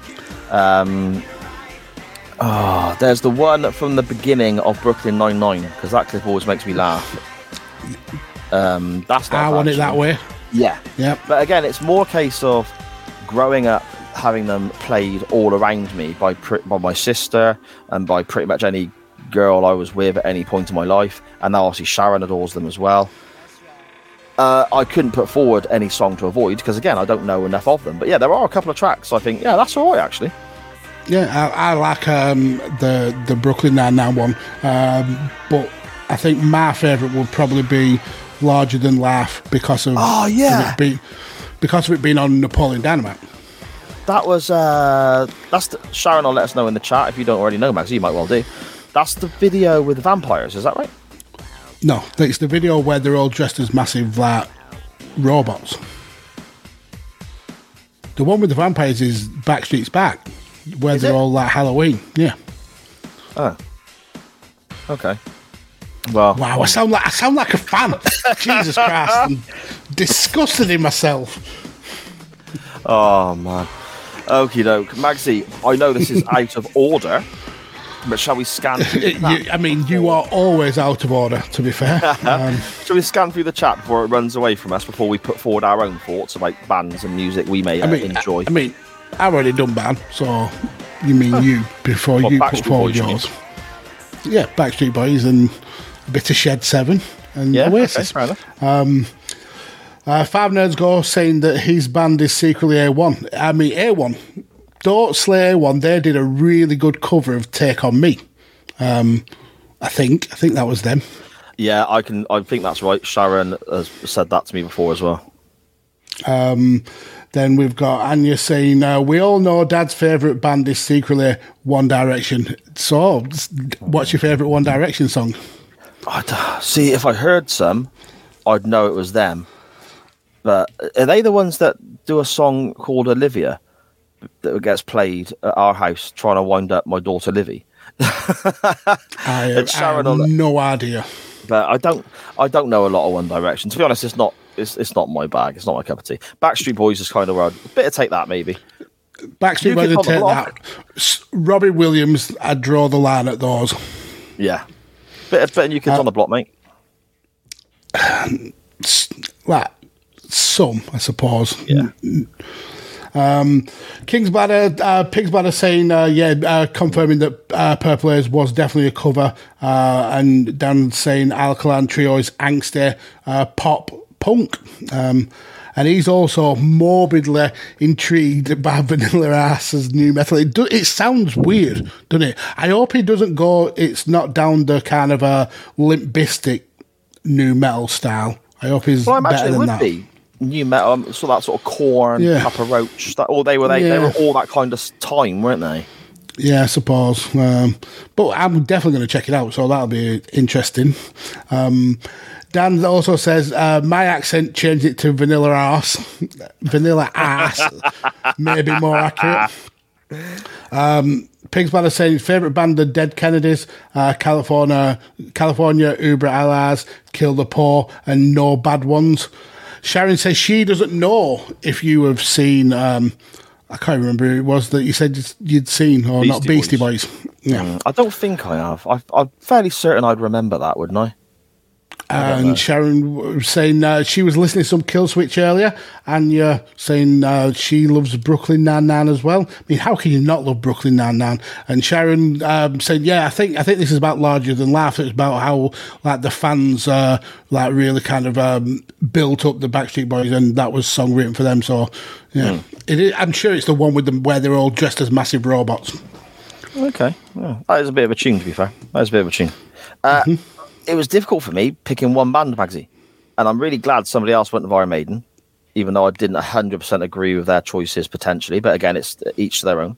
Um, Motorhead were the obvious choice, obviously, because I adore that band. But I went with Wasp because you, you say to somebody about Motorhead, everyone knows the Ace of Spades, and that's always an introductory song, isn't it? So that's kind of already been took care of in a way. Wasp, however, are a band. I mean, they're literally going to go out on their 40th anniversary tour. I think they've started it already in the States and they're coming through this country at the start of next year. Go and check them out live if you get the opportunity. They are an incredible live act. I mean, you don't do it for 40 years if it's shite, yeah, let's be honest. yeah, exactly. But I, I love Wasp. I discovered the band sort of nine, ten years old and just have loved them ever since. But I don't think they are as well known as some other bands from that same sort of era. So I thought, you know, introductory songs. Um, the obvious ones to me, there's a track called, well, Anya there in the chat jumped out there saying Love Machine. Now, Love Machine is a great record, absolutely brilliant. Their first album is superb, and that's off their first album, but it's not it's not Love Machine and it's the two that I would recommend. I would go for I Want to Be Somebody, which was their first big single, because that is just a great piece of sped up rock music. It's fantastic. It, it, it sounds like a, a Whitney Houston cover. It's definitely not. but yeah, I mean, I want to be somebody is literally about wanting to be famous and wanting dirty calls and people harassing me, but I want to be somebody and all that. It, it, it's great. Um, and if you catch the video on YouTube or whatever, it's even more comical because they've got shitty plastic skeletons. So they've got no money. So the skeletons in the set are crap. Like they're, they're worse than the ones you would use at school for like biology. And the miming is even worse than the skeletons. So that's quite funny to see. And lastly, the, the, probably their most well-known record, I, I, think, apart from "I Want to Be Somebody," is probably a track called "Wild Child."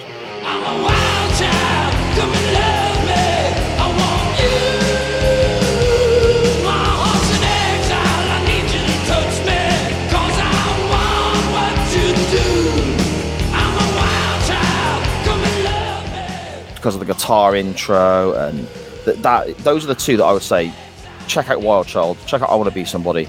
There is so many more better songs, but those two are absolute bangers. They always play them live, and that would be a great introduction to the band.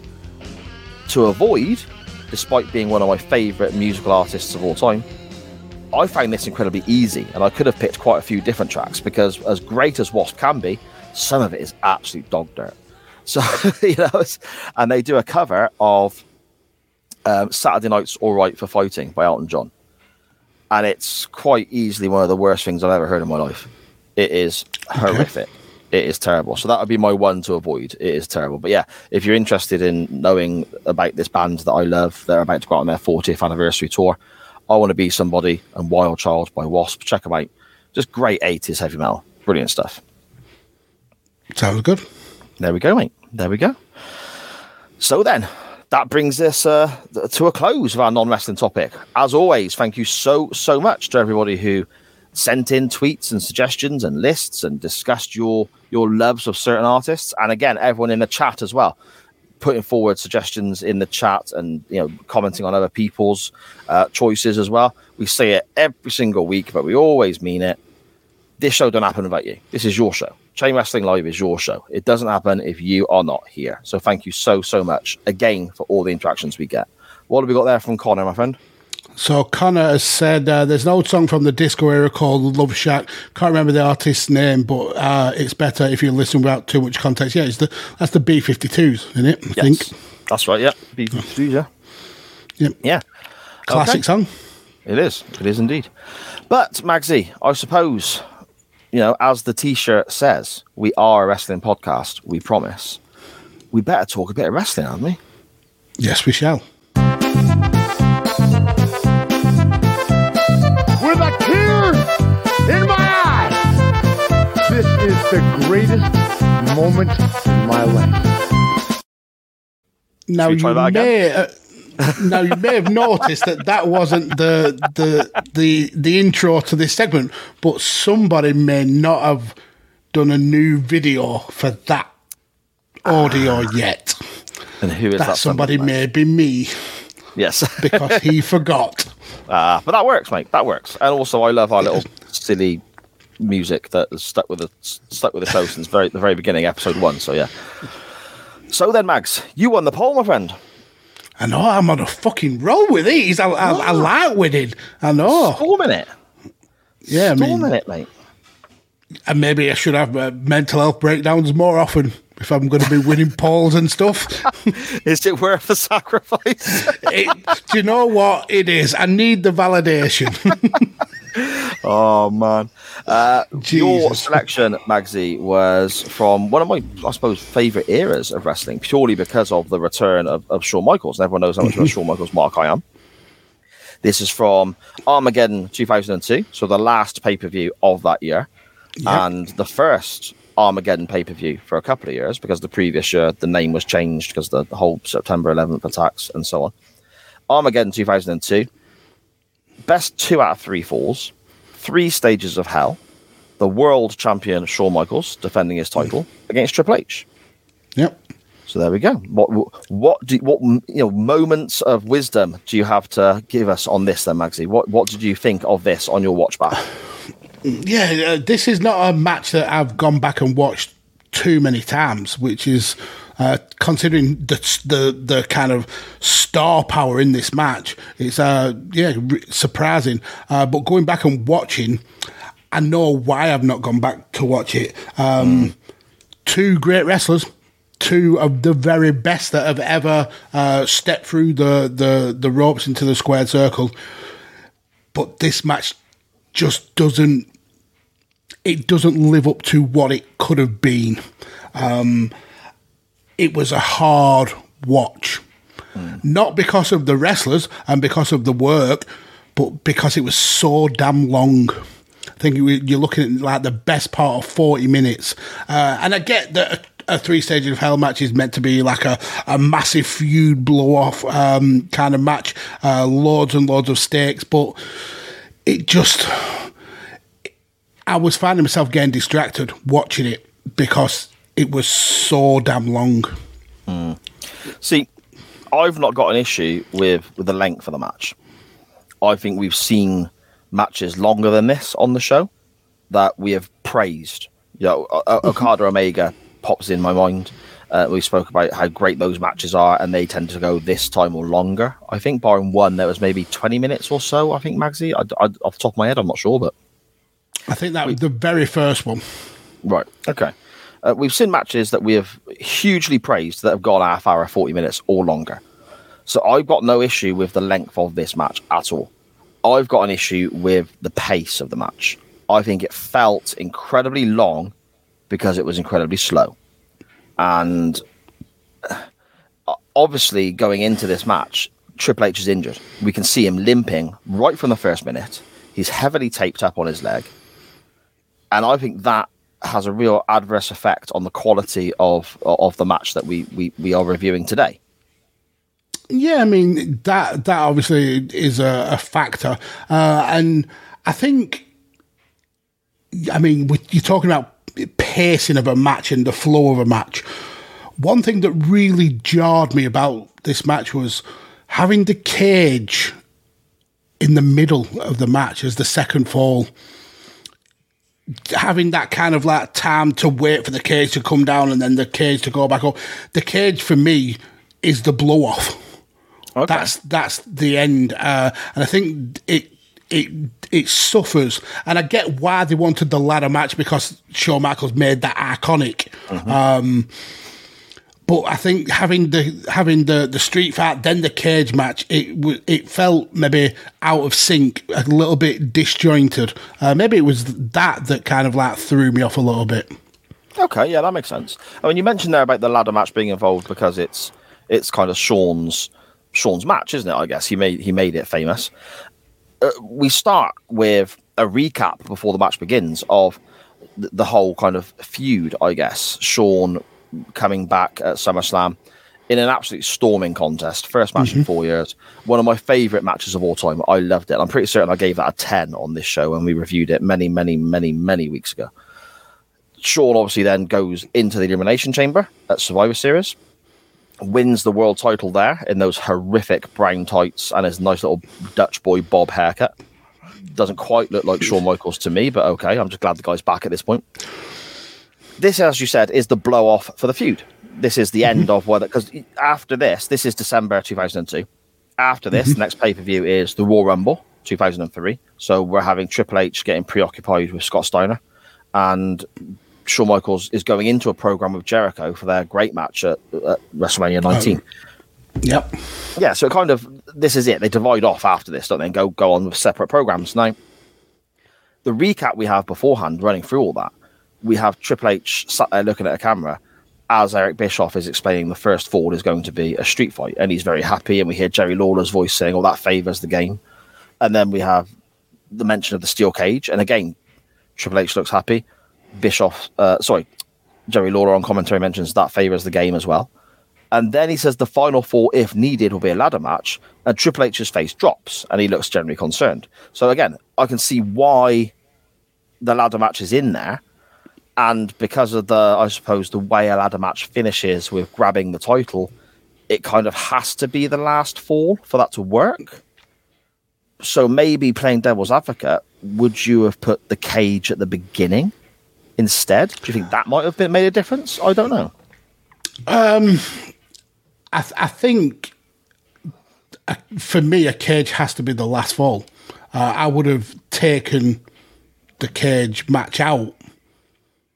Um, Okay. Maybe, maybe have had just a, a standard wrestling match, then a street fight, then, if needed, the ladder match. I think that would have made a little bit more sense. But I can see why the cage is in there because you you have to look like you're weighting the the the match in the favor of of, uh, of Triple H.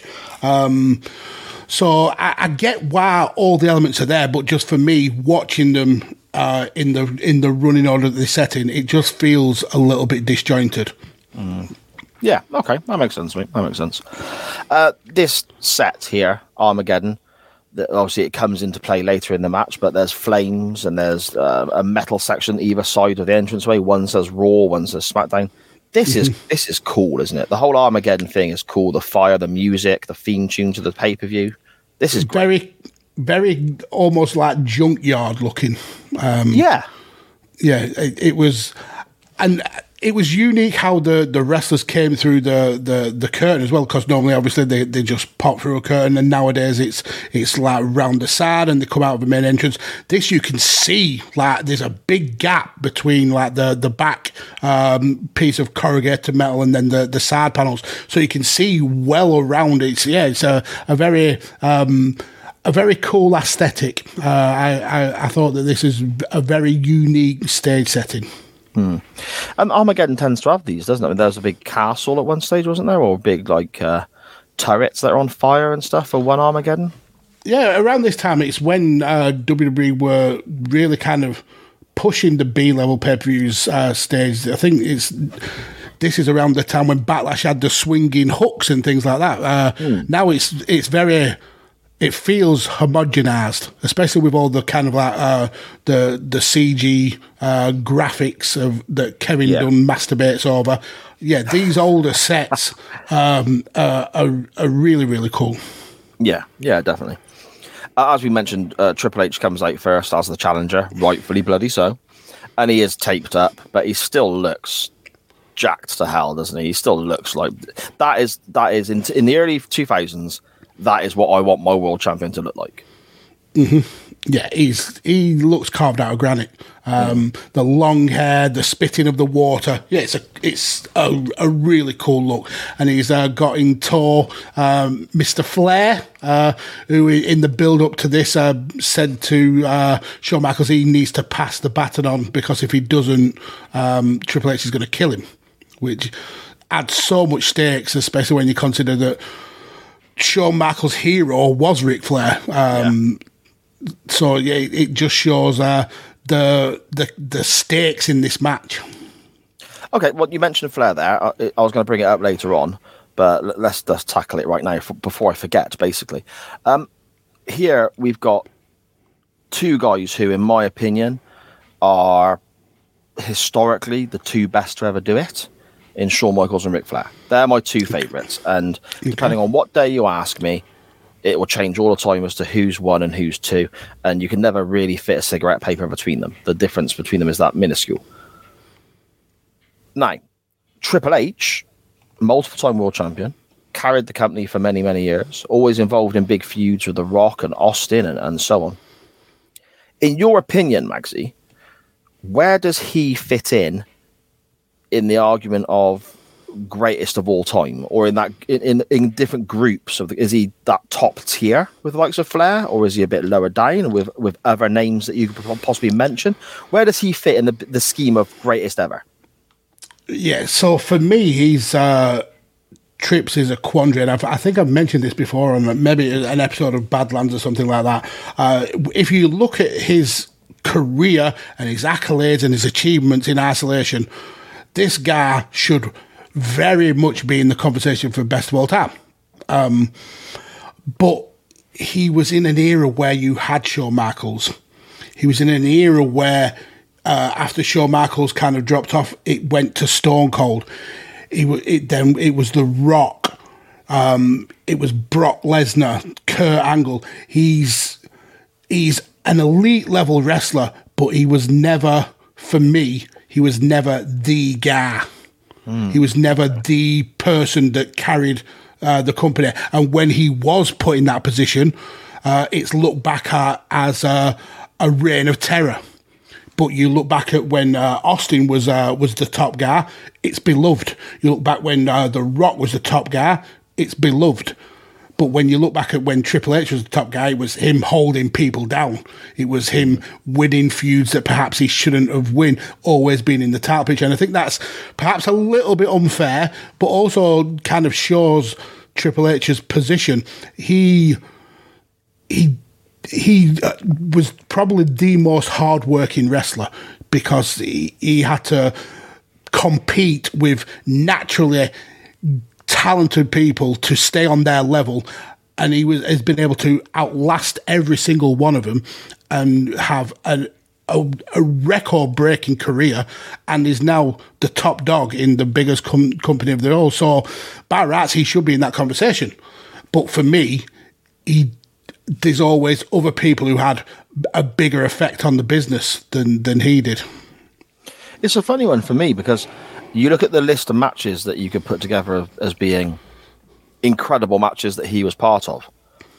His dancing partner, so to speak, his opponent, was always a top, top level guy. So the matches with Shawn, SummerSlam, for example, 2002, one of my favorite matches of all time. Shawn is there and makes that match for me, but Triple H is also there. It does take two. WrestleMania mm-hmm. 17, great match with The Undertaker. The Undertaker makes that match for me, but Triple H is always is still there, and it does take two. His matches with Taker in later WrestleManias, you know, it's almost like it's almost like he's. I hate the term because you know obviously it was used very much by Triple H, ironically enough, but he's almost like that B plus player in that he is with somebody who maybe is on a slightly higher level than him. He's always there or thereabouts in mm-hmm. these classic matches that we look back on. He's always part of it, but he never quite gets the plaudits because his opponent is always viewed as being the guy that kind of makes it as good as it is. Yeah, uh, that that's a, a, a, really good point. Um, but I think that kind of downplays his talent because if he wasn't able to keep pace with those wrestlers, mm-hmm. that that match wouldn't be as classic as it is. Um, and so I think he's his body of work in wrestling is is a little bit underrated. Um, but in terms of being a a goat in the conversation for the for the Mount Rushmore, I don't think he is there for me because there is m- people who who made way more of an impact. Yeah, no, that's fair enough, mate. That's fair enough. Uh, Shawn comes out, and I think he looks great here because this is the first time. Still, still got that very short, like you said, yeah. Dutch boy haircut. It's a bit off, isn't it? Yeah, but he's it got is. the the the glittery, daft, ridiculous half mirror, jacket. The, the mirror, the little circle mirror jacket. Yeah, and he's he's doing the dance to his music, and all of a sudden he he here he looks like Shawn Michaels. He's not quite mm-hmm. yet because the hair hasn't grown back or whatever, but here he looks like Shawn Michaels to me for the first time. Obviously, the SummerSlam match he's in jeans and a t-shirt. Survivor Series, he's in those horrible poo poo brown tights. This is the first big pay per view match And of course, he's walking out with that big gold belt around his waist as well, which I actually adore. That belt it's my favorite wrestler wearing my favorite title belt, and the red tri- the red tights with the the Shawn Michaels hearts on it and all that. To me, this is the first time since his return after being away for four four years, where it felt like Shawn Michaels was really back. hmm Yeah, and it, it's it's kind of weird how his title run was only what a month. Yeah, a month back on top, and he he came back in two thousand two, was around till what two thousand ten, and this was the only like major world title run that he had. Yeah, Just He that did- one He month. didn't hold any any other singles. He had, he had, he had a tag team title run. Yeah. he, he, he didn't hold a singles title again. So, Which bit of a is- opportunity, maybe. Yeah, I mean, maybe that was his his choice. He uh, he was in the position where he could come and go as he pleases. What if it, it like um, if a storyline interested him is is there? If not, then then he can kind of like go and do his own thing. But yeah, it was it for how good uh, people.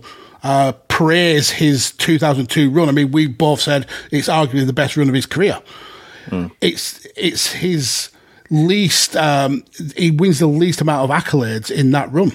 It's like, it's a really interesting that his best work got him the least amount of of uh, of achievements. Yeah, yeah, definitely.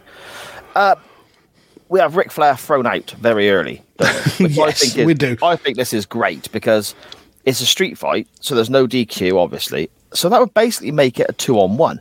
So it kind of makes sense in a storyline way to make it this one on one contest to, to start off the bat. So I think that's quite a clever thing they did. Yeah, yeah, uh, it is, and uh, it's not like Ric Flair won't be back later on, uh, making making an absolute tit of himself. Uh, but uh, you, you, you're right. It uh, it makes sense to throw him out of this because otherwise, it, this first fall would have been over pretty quickly with the with the numbers game. Yeah. Uh, being a street fight, obviously, weapons are involved, and we get those very, very early. Uh, Triple H is grabbing at trash cans, and I mean, under the ring is obviously the safest place to store all of this stuff, apparently. Yeah. So we have a collection of The- tables, ladders, and all sorts under there, but a trash can is first selected, Magsy, isn't it? Yeah, I mean that's where I always put my trash can and my kendo sticks under a wrestling ring. Yeah. for the safest stories. place for them, yeah. Yeah, absolutely. Yeah, without and these there's tables um, end up being brought out pretty early. Um, it starts off as um, as a pretty much a tame version of a hardcore match, I suppose. Yeah. Yeah, like a true. PG hardcore match. um, we get a moment where Triple H is on the outside and he's set up a trash can on the floor, and Michaels is doing like a kind of uh, a plancha, kind of springboard effort over the top rope to the floor. I'm assuming he is supposed to hit the trash can here, Yeah, but he's nowhere near, is he? no, he it was very misjudged. Hmm. Yes, it didn't go well. Uh, but then we see our first table coming out quite early on, and this is, I think this is where there's some good storytelling in this match. Whereas I, I, I didn't like the pacing of it, and it felt slow and long as we described.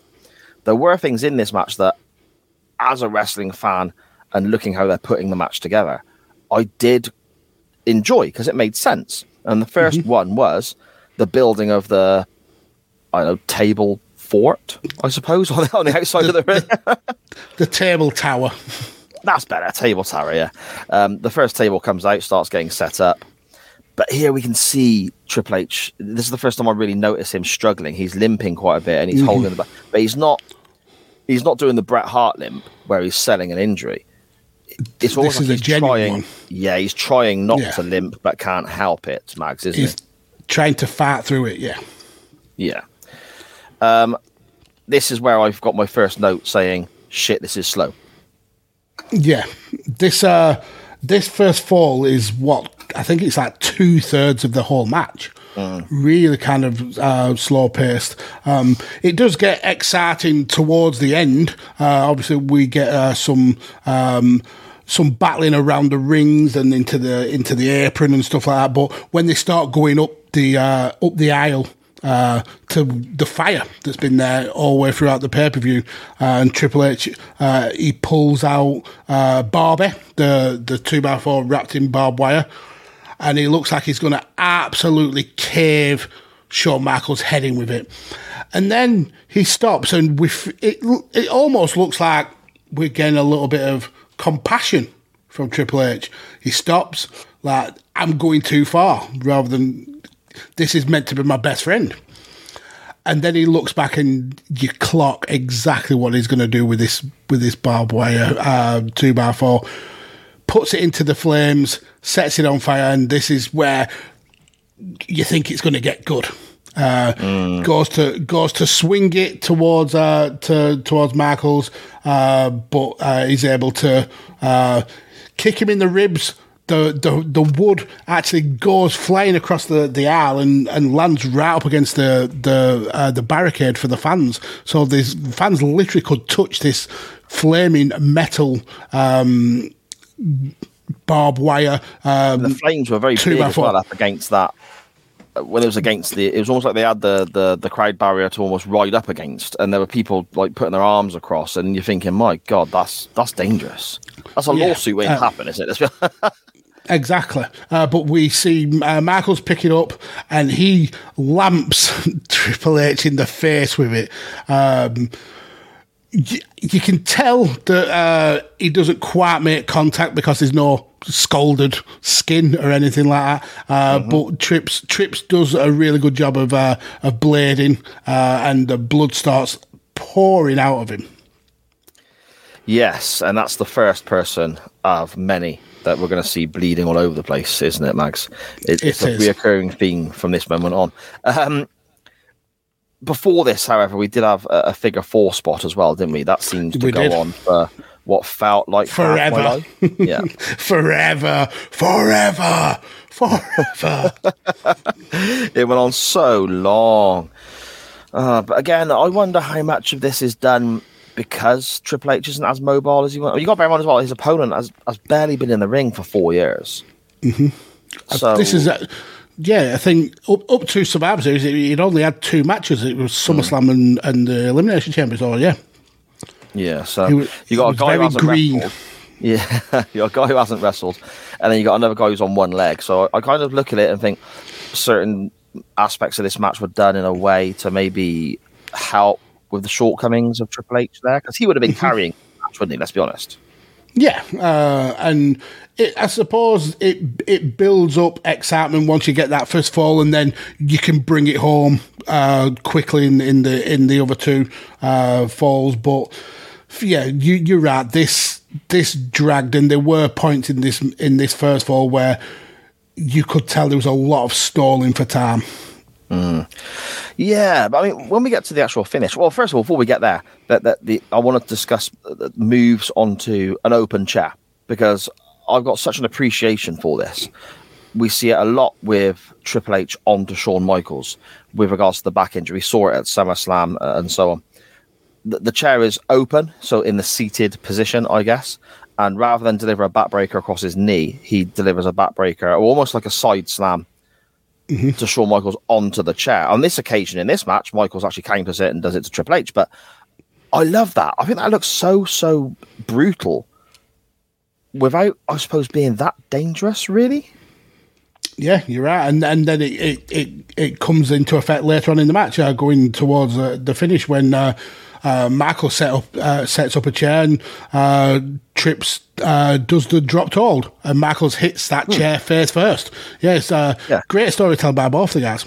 that was that was the next one I was going to mention actually about the, the, the sort of moves onto an open chair, the drop toe hold, and we see that fairly regular even now in modern day wrestling. But the sort of the the backbreaker onto the open chair, I don't think we see that much anymore.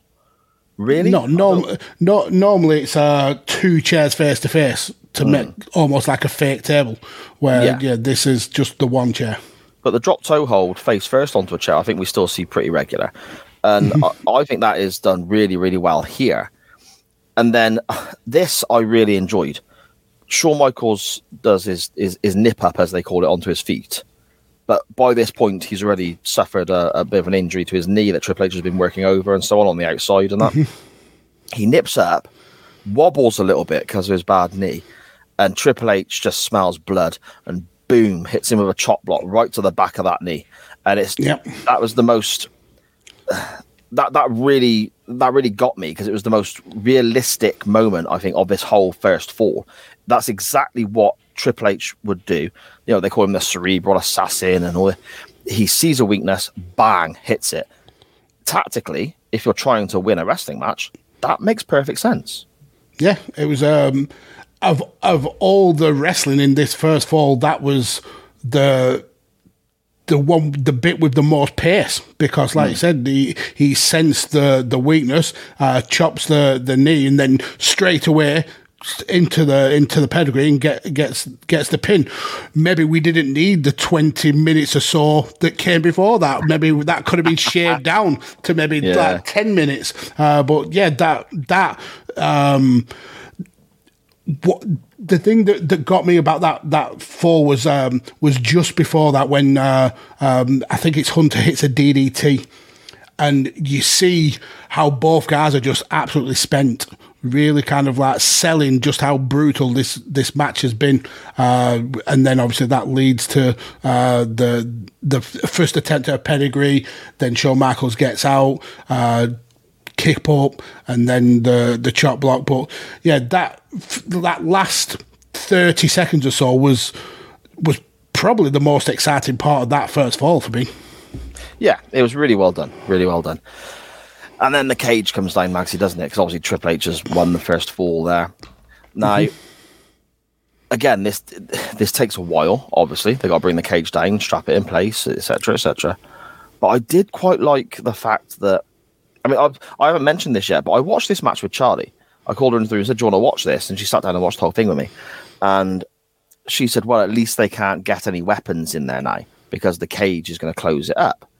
But then, as the cage is coming down, Triple H is throwing weapons in, uh, almost in preparation for being locked in this cage. he heard he, he heard what Charlie said and went, "Hold my beer, watch this."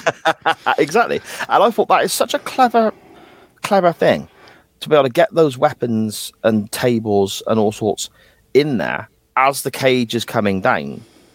You know, because obviously they're not going to stop the cage to take them all out. It is what it is. And the referees are panicking a little bit as well because the cage is coming down. They got to strap it in place, and we're we're live on pay per view. You know, we're eating television time, I guess. I thought that was quite good, Max. Yeah, yeah, yeah. It, and it it plays into Triple H being the cer- cerebral assassin. He knows that he's got an advantage in a street fight style match. Um, why not bring that that advantage into the second second fall? It, Yeah. it makes perfect sense. Um, one thing that uh, starts this match off, this uh, fall off pretty uh, on a on a sour note for me is how obvious uh, Shawn Michaels blades. Um, Yeah. like he not not only do you see it pretty clearly first go around, but when they do a replay, you see it even more clearly. Um, and we get it. It's it's wrestling. Uh, this match needs um, it needs the blood. It needs the claret to show how intense it is. But Jesus Christ, he may as well have just done done it up in front of the camera. It was so blatant. See, I will see your blatant Shawn Michaels blading. And I will, and I will raise you Ric Flair blatant. Yes. yes. Jesus wept. He's literally picking the blade out of his pocket on the way down and adjusting it before before he's hit the mat. He's like, "Oh, you know, has the camera has the camera caught this yet? Can you see what I'm doing?" It's you know, come on, lads, bloody hell! You're supposed to be the best in the business. Yep. Oh man. It- I mean, Flair obviously comes back down, starts setting up more tables on the outside. Again, uh, clever bit of storytelling there. We've got the we've got the parts with Shawn's back, which obviously part of the story because of his history. We've got the parts with Shawn's knee injury now that he's working over as well, which is keeps popping up back through the story again, led to the first four. And now we've got this this tower of tables, as you, as you worded it, Magsy, getting built on the outside that you almost forget about every time something happens to it because we're uh, away to uh, something else, aren't we? And I think that's the beauty of, um, of using tables in a match. Um, that when you are setting up a table and everybody's looking for that table spot to happen, and then the the match goes in a different direction, you forget that that table's there. But that shows the um, the cleverness of the of the wrestlers knowing that that spot's coming up, rather than uh, set it up at the time. They're working it into the match. They're working setting those up as as uh, an element of the match, and and then we get the payoff later on. It's really really good storytelling. Yeah, that is clever. With regards to the whole Ric Flair um, situation, we're talking about him blading. We need to mention he obviously gets into the cage and so on. And it becomes two on one for a moment. Triple H is you know, sort of took out commission, I guess. He's towards one of the corners out of the way for, for a few minutes. So Michaels is dealing with Flair, hits a sweet chin music and a few other bits and bobs there. Do you think this was done to allow Triple H some time? Because obviously the guy is struggling. He's he, he's incredibly taped up and he's limping. We know how he operates. He can have all sorts of injuries there, but he will tough it up, I suppose, or man up, or however these horrible terms are, and try and get through injured. Do you think this was done maybe to give him a breather potentially? Yeah, so Flair is is like the the cover to give Triple H Yeah. a, a bit of time off. Yeah, absolutely makes sense. I mean, that's the whole point of uh, that's the whole point of, of Flair in this era that he's uh, the guy to to take the pressure off uh, Triple H. Um, he, we know he can take a bump. We know he can uh, he can um, have a wrestling match with the best of them. It makes sense to for Flair to to be used in that position. Uh, it would not surprise me if this wasn't kind of a, like an audible call uh, that Flair came back because he was uh, he was ejected early on into the match. So that should mean that Flair has no involvement whatsoever. Um, but he then comes back down and and the referees don't don't re-eject him. They just he's just allowed to to get involved in the match. So yeah, I think that was done purposely to to make sure Hunter could last all the way through the match. Charlie explained that away as initially she went, well, why is he back? He's been sent away. Why is he back? And then she sat there for a few moments and went, "Ah, okay, it is a separate fall though, isn't it? Go, again, good point, great point. Yeah. Yeah. Logic, I guess, from, from my 12 year old there. And Um, and plus, it, if you're having Ric Flair on a pay per view, he has he has to bleed. There's just Yeah, of course. so we needed we needed him to come back out and and get the crimson mask.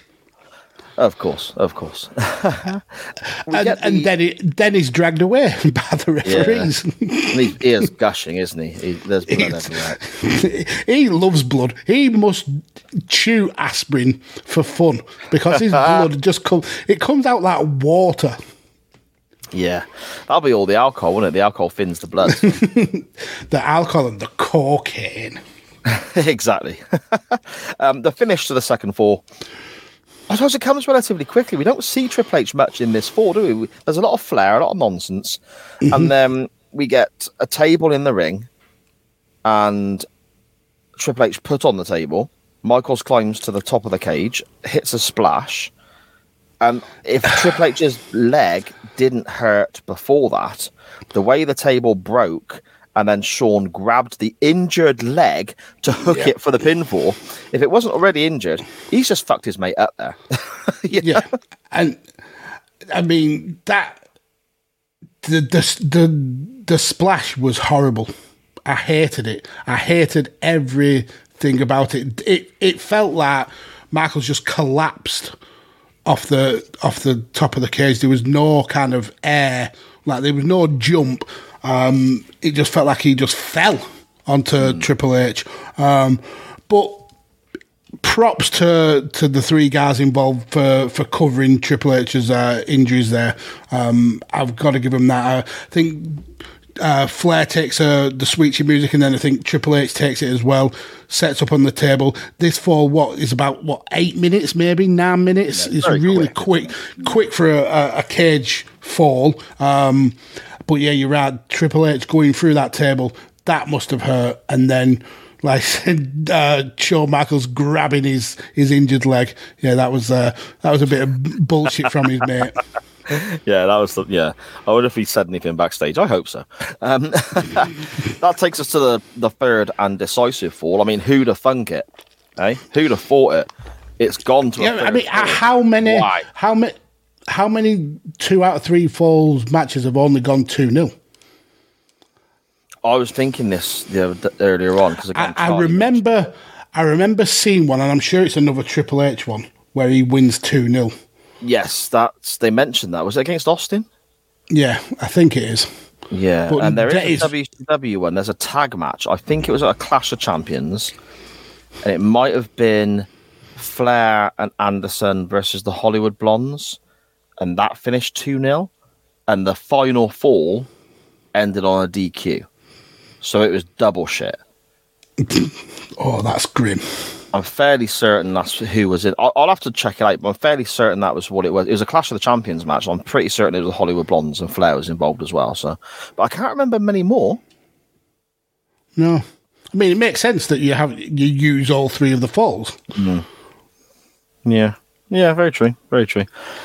So the third fall is a ladder match, which in theory should favour Shawn Michaels because that's the match he made famous, etc., etc. Uh, the first thing that I noticed, and then was verbalised by my daughter as she was watching as well, that belt is hung very, very, very high up. That's higher than I normally view the belt to be. But then you see when they get the first ladder right, oh, that's why, because that ladder is ginormous. Because they've got the big old ladders out. Yeah. None of those little uh, tin foil ladders that collapse in as soon as you put one foot on them. They've got the big bad boys. Um, One thing I did uh, giggle at was when um, you see Flair being essentially carried out of the arena. You, uh, you get the, the referee hooking the the belt to I think it's Jack Doan um, hooking the belt onto the the um, the, the the rope. And he- looks at Flair and he just has this look of, I couldn't give a shit that you're bleeding. Just get out of the ring. Uh, and yeah, then we start what is may well be the shortest ladder match in history. We also we also have um, an issue with the belt as well. They're trying to hang it, but it's going up. The thing that it hangs on, the loop is going up, and you see one referee shout. You got to sort of look out the corner of the screen because it's following Flair and looking at other stuff. But the the thing the belt hangs on is going up, and they've not done it up yet. And the one referee starts yelling across to somebody else to get you know, give me some- Stop! Can you imagine that if it went up and they like the refs just still stood there holding the title, like, oh shit, I'm in trouble. Yeah, I'm the winner. Your maybe that's champion. why. Maybe that's why they went with Velcro uh, fastenings instead of like the push buttons. Oh, we were talking about this whilst watching the AEW pay per view because Charlie asked um, when the Bucks and Omega won the trios title. She asked why are they putting the belts on backwards, and we are like, well, it's easier with the fasteners, the poppers, and so on. And then we said Mhm. about um, belts in WWE having Velcro on them, and again, It just like, feels wrong. sounds like it's a toy, you know. It's. a but anyway, we have the big the big ladder. The belt is hung incredibly high. Um, Shawn Michaels attempts another splash here, and it looks like absolute shit. And I love Shawn, but my god, this is crap. two. He, goes all for two in splashes uh, Yes. in this match for me. Terrible, terrible splashes. Um, yeah, it's not his thing. He's he. I, I don't know whether he was kind of uh, trying to uh, pay homage to Superfly, uh, Jimmy Snuka, or, or something like that. But yeah, don't do splashes, Shawn Michaels. If you're doing a, a high flying move, do the do the elbow drop. That's what you're good at. The splash is not your thing. No, it's not a good look. Apart from at WrestleMania 10, that was a good splash. With a mullet flying behind him in the wind. yeah, I suppose. Um, Triple H eventually we, we get to a stage where I mean it's it's your usual ladder match nonsense, especially with two guys who at this stage have gone thirty five odd minutes. One of them's got a knackered leg. One of them's only wrestled two or three times in the space of four years. They're going to be struggling a little bit here. Uh, who's that? King Pig Splatters. Uh, he's saying that MVP beat Chris Benoit uh, two straight falls for the US title. Uh, yeah, I seem Okay. to remember that one as well. Yeah. Oh, okay, fair play, good shape. I, I don't remember that myself, but yeah, that's a great shape. We get the. It's a very slow, methodical I suppose, plodding pace. He's back again. He's just proving us wrong. He's making you're making us look like we have no clue what we're talking about. Foley versus Flair Vengeance 2006, two Yeah, straight falls. He's blatantly sat there googling this shit. Yeah, I'll get them bastards. Look at this. I'll bring up a whole list. That that's what they get for not liking Nottingham Rock. exactly. but again, it, not a lot happens in this this fall. There's uh, more. Both guys are knackered. Yeah, exactly. Both guys are absolutely knackered. You're getting the crazy slow climb. I mean, you wouldn't want Shawn Michaels or Triple H t- to be painters and decorators, would you? It would take her three weeks to hang your wallpaper. It's insane how long it takes them to get up a bloody ladder. And they're like, Yeah. oh, and then they grab a leg and they fall back down. And all the, I mean, don't get me wrong, physical exhaustion, I fully understand. I experience But it. it, it's climbing a fucking ladder. It's Yeah. climbing a ladder, lads. Get it done properly. Uh, Yes, indeed. We get a pedigree by Triple H, which is quite a good, um, quite a good, I suppose, throwback to the first fall because that's how he won Mm-hmm. the first fall with his finish. But it's quite a messy pedigree, and again, we see that the guy is obviously struggling with that knee, that, that leg injury. Sorry, Max. Yeah, it definitely looked rough, and and you can see that that Trips is is got been through the wars in this. Um, he's absolutely he just he's just riddled in pain. Yeah, um, so that looks looks pretty rough. Yeah, it wasn't a good look. It wasn't a good look. Uh, but uh, I mean, uh, not long after that, Shawn Michaels hits um, Sweet Chin Music, which sends Triple H to the outside, and then Michael starts the incredibly slow but also very long climb because that ladder, as we mentioned, is ridiculously big. It Doesn't need to be that big. Let's be honest. You know, like Maxie there doing the, for the for the sake of those on the audio version, Maxie's doing a very good, convincing impression of Shawn Michaels taking six months to climb a ladder. Um, as he gets near the top, however, and he's actually got hold of the belt, hasn't he? He's got one hand on the belt at least. Yep. We can see the crowd behind Shawn reacting to something, and it's not just the fact he's getting close to the belt. And the camera work here, I think, is very well done because obviously Triple H at this stage has got up, got back in the ring, and he's against the side of the ladder. Um, as the hard cam is looking at it, he is to the right by the announcer's desk and so on. And he is pushing the ladder towards the entranceway, which is on the left hand side of the hard cam as we look at it as a viewer. But we don't see that straight away. We just see the crowd react because of the angle we have. I think that was very well done, Magsy. Simple little thing, but for the viewer at home, I mean that's quite a nice way of doing that. Yeah, I agree. Um, because as a, as a viewer, uh, you think the the crowd are reacting because Shawn Michaels is gonna is gonna retain the title, but then when the camera does pan and you see Triple H and he slowly pushes the uh, the ladder. And then this is where those tables that have been set up some 30 minutes before and then uh, added to some like 10, 15 minutes before, that's where they come into play. Uh, Shawn Michaels is uh, pushed, does the, the, the classic leap at, at, the end of the, the fall through the tables, and he hits those tables hard. I mean, it's not I mean, every time you fall through tables, it hits hard, but he plows through uh, uh, three of the tables and then the, the one at the very top. It almost decapitates him, uh, and he has to kind of like almost kick it out of the way, uh, and he ends up with his body underneath the table, but then his leg on top of the table. Brilliant, brilliant bump, uh, well taken by Shawn Michaels, and that leaves Triple H free to to quickly climb the ladder and win the title. Yes, and so begins what shall be known as the Reign of Terror. Because after this, we have all the stuff with Booker T, Scott Steiner, and everyone else that basically people say "Mm, maybe they could have had a world title run here. And Triple H was like, oh no, no, no, no, not by the skin on my big fat nose. That's not going to happen. You know, so. uh, Magsy. In summary, then, what your thoughts and uh, ultimately out of 10, my friend? Yeah, I mean, it's it's disappointing because this could have been so much better with the talent in the ring. th- this should have been gold. Uh, and for me, the the kind of disjointed um, booking of the match, the length of the match, uh, Triple H going in with the with the injury, which clearly had a, an impact going uh, through the later falls. It's it's just it was a it felt like a letdown.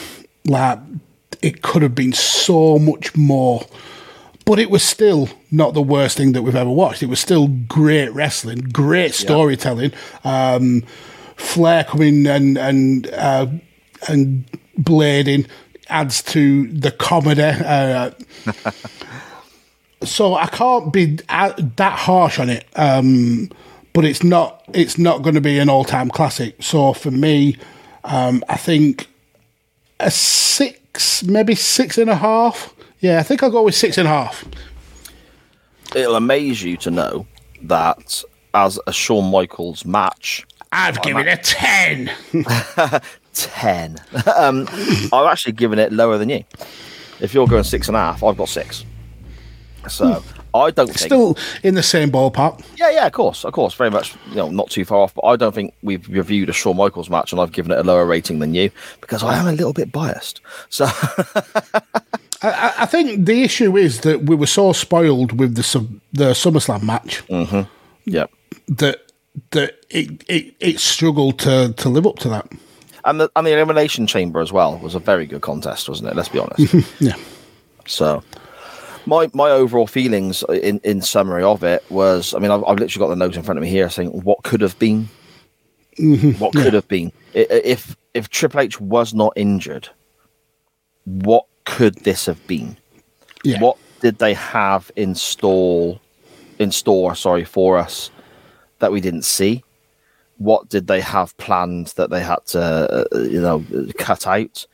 I mean, Flair coming back, he came back for a reason, as you said, Magsy, with Triple H struggling with the injury and so on.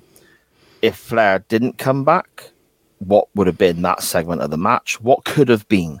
Because in this is the blow off and, and a, a fantastic stipulation. Two out of three falls is, is great in on its own, but each fall having um, an added stipulation, this could have been superb especially looking at what we had previously from these two guys. So yeah, my, mm-hmm. my summary is like six out of ten. What could have been though? That's always going to be the Yeah. question for me when it comes to the main event here of Armageddon 2002. Well summed up. Really, really well. This this should have been so much better, mm. and yet it was still pretty good. I mean, when you're when you can still have a, a good match and it be disappointing, that shows just the level that these guys were on. Yes, very much so. Very much so. I want to give a quick shout out to Mr. Benny Mack, who popped in and said, Evening, fellas, not long ago, as we were sir. discussing. Um, Benny is doing fantastic work on the SJP World Media Network with the Nothingness show that comes out on a Sunday and Mm-hmm. uh, in the corner as well, taking a look at WWE, well, basically every show, Raw, SmackDown. Uh, He watches, so you don't have to. It, and it's great. I love it. And Brilliant. I was on in the corner today. The show has already dropped on the network, reviewing Clash at the Castle, and I had a great time talking to Benny. We we discussed all sorts of different aspects. So go and check that show out as well. Uh, fantastic podcaster, fantastic talent. Check out everything Benny does. It's well worth listening to. Um, Magsy, where do we go next week, my friend? Okay, so with this being uh, the debut episode on on the new network, uh, I wanted to change up um, the link, the way I link matches. Uh, instead of going with the classic, the rules. I'm actually. I mean, there is a link. It is definitely linking to the to this match. Uh, but normally we pick a wrestler or an uh, an event or a stadium. Um, my link is a little bit um, more tenuous than that. So in this match we had Triple H versus HBK, uh, and that got me thinking just how much the wrestling world loves naming things with three letters. So obviously Okay. you've got you've got WCW, WWE, AEW. Most wrestling companies have a three letter name. Then, in terms of wrestlers, you've got Triple H, HBK, MNM, um, RKO, lots of kind of like um, linking to three letters as, as the name.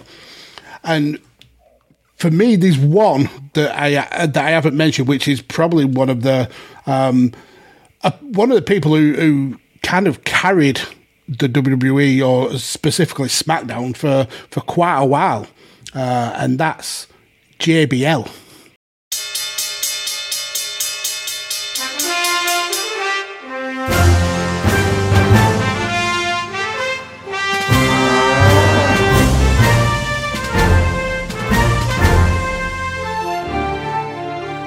And we haven't had a lot of JBL on the show. Um, and he had one um, career defining feud for me uh, the, the one with Eddie Guerrero. Um, so I thought, let's go back to how that started. Uh, Eddie Guerrero and JBL, uh, that feud was, uh, I think it was very early. I think it was actually the first feud that JBL had post um, APA uh, when he started with the kind of uh, the rich Texan kind of cowboy um, character. And Three he, initials again there. Look, APA.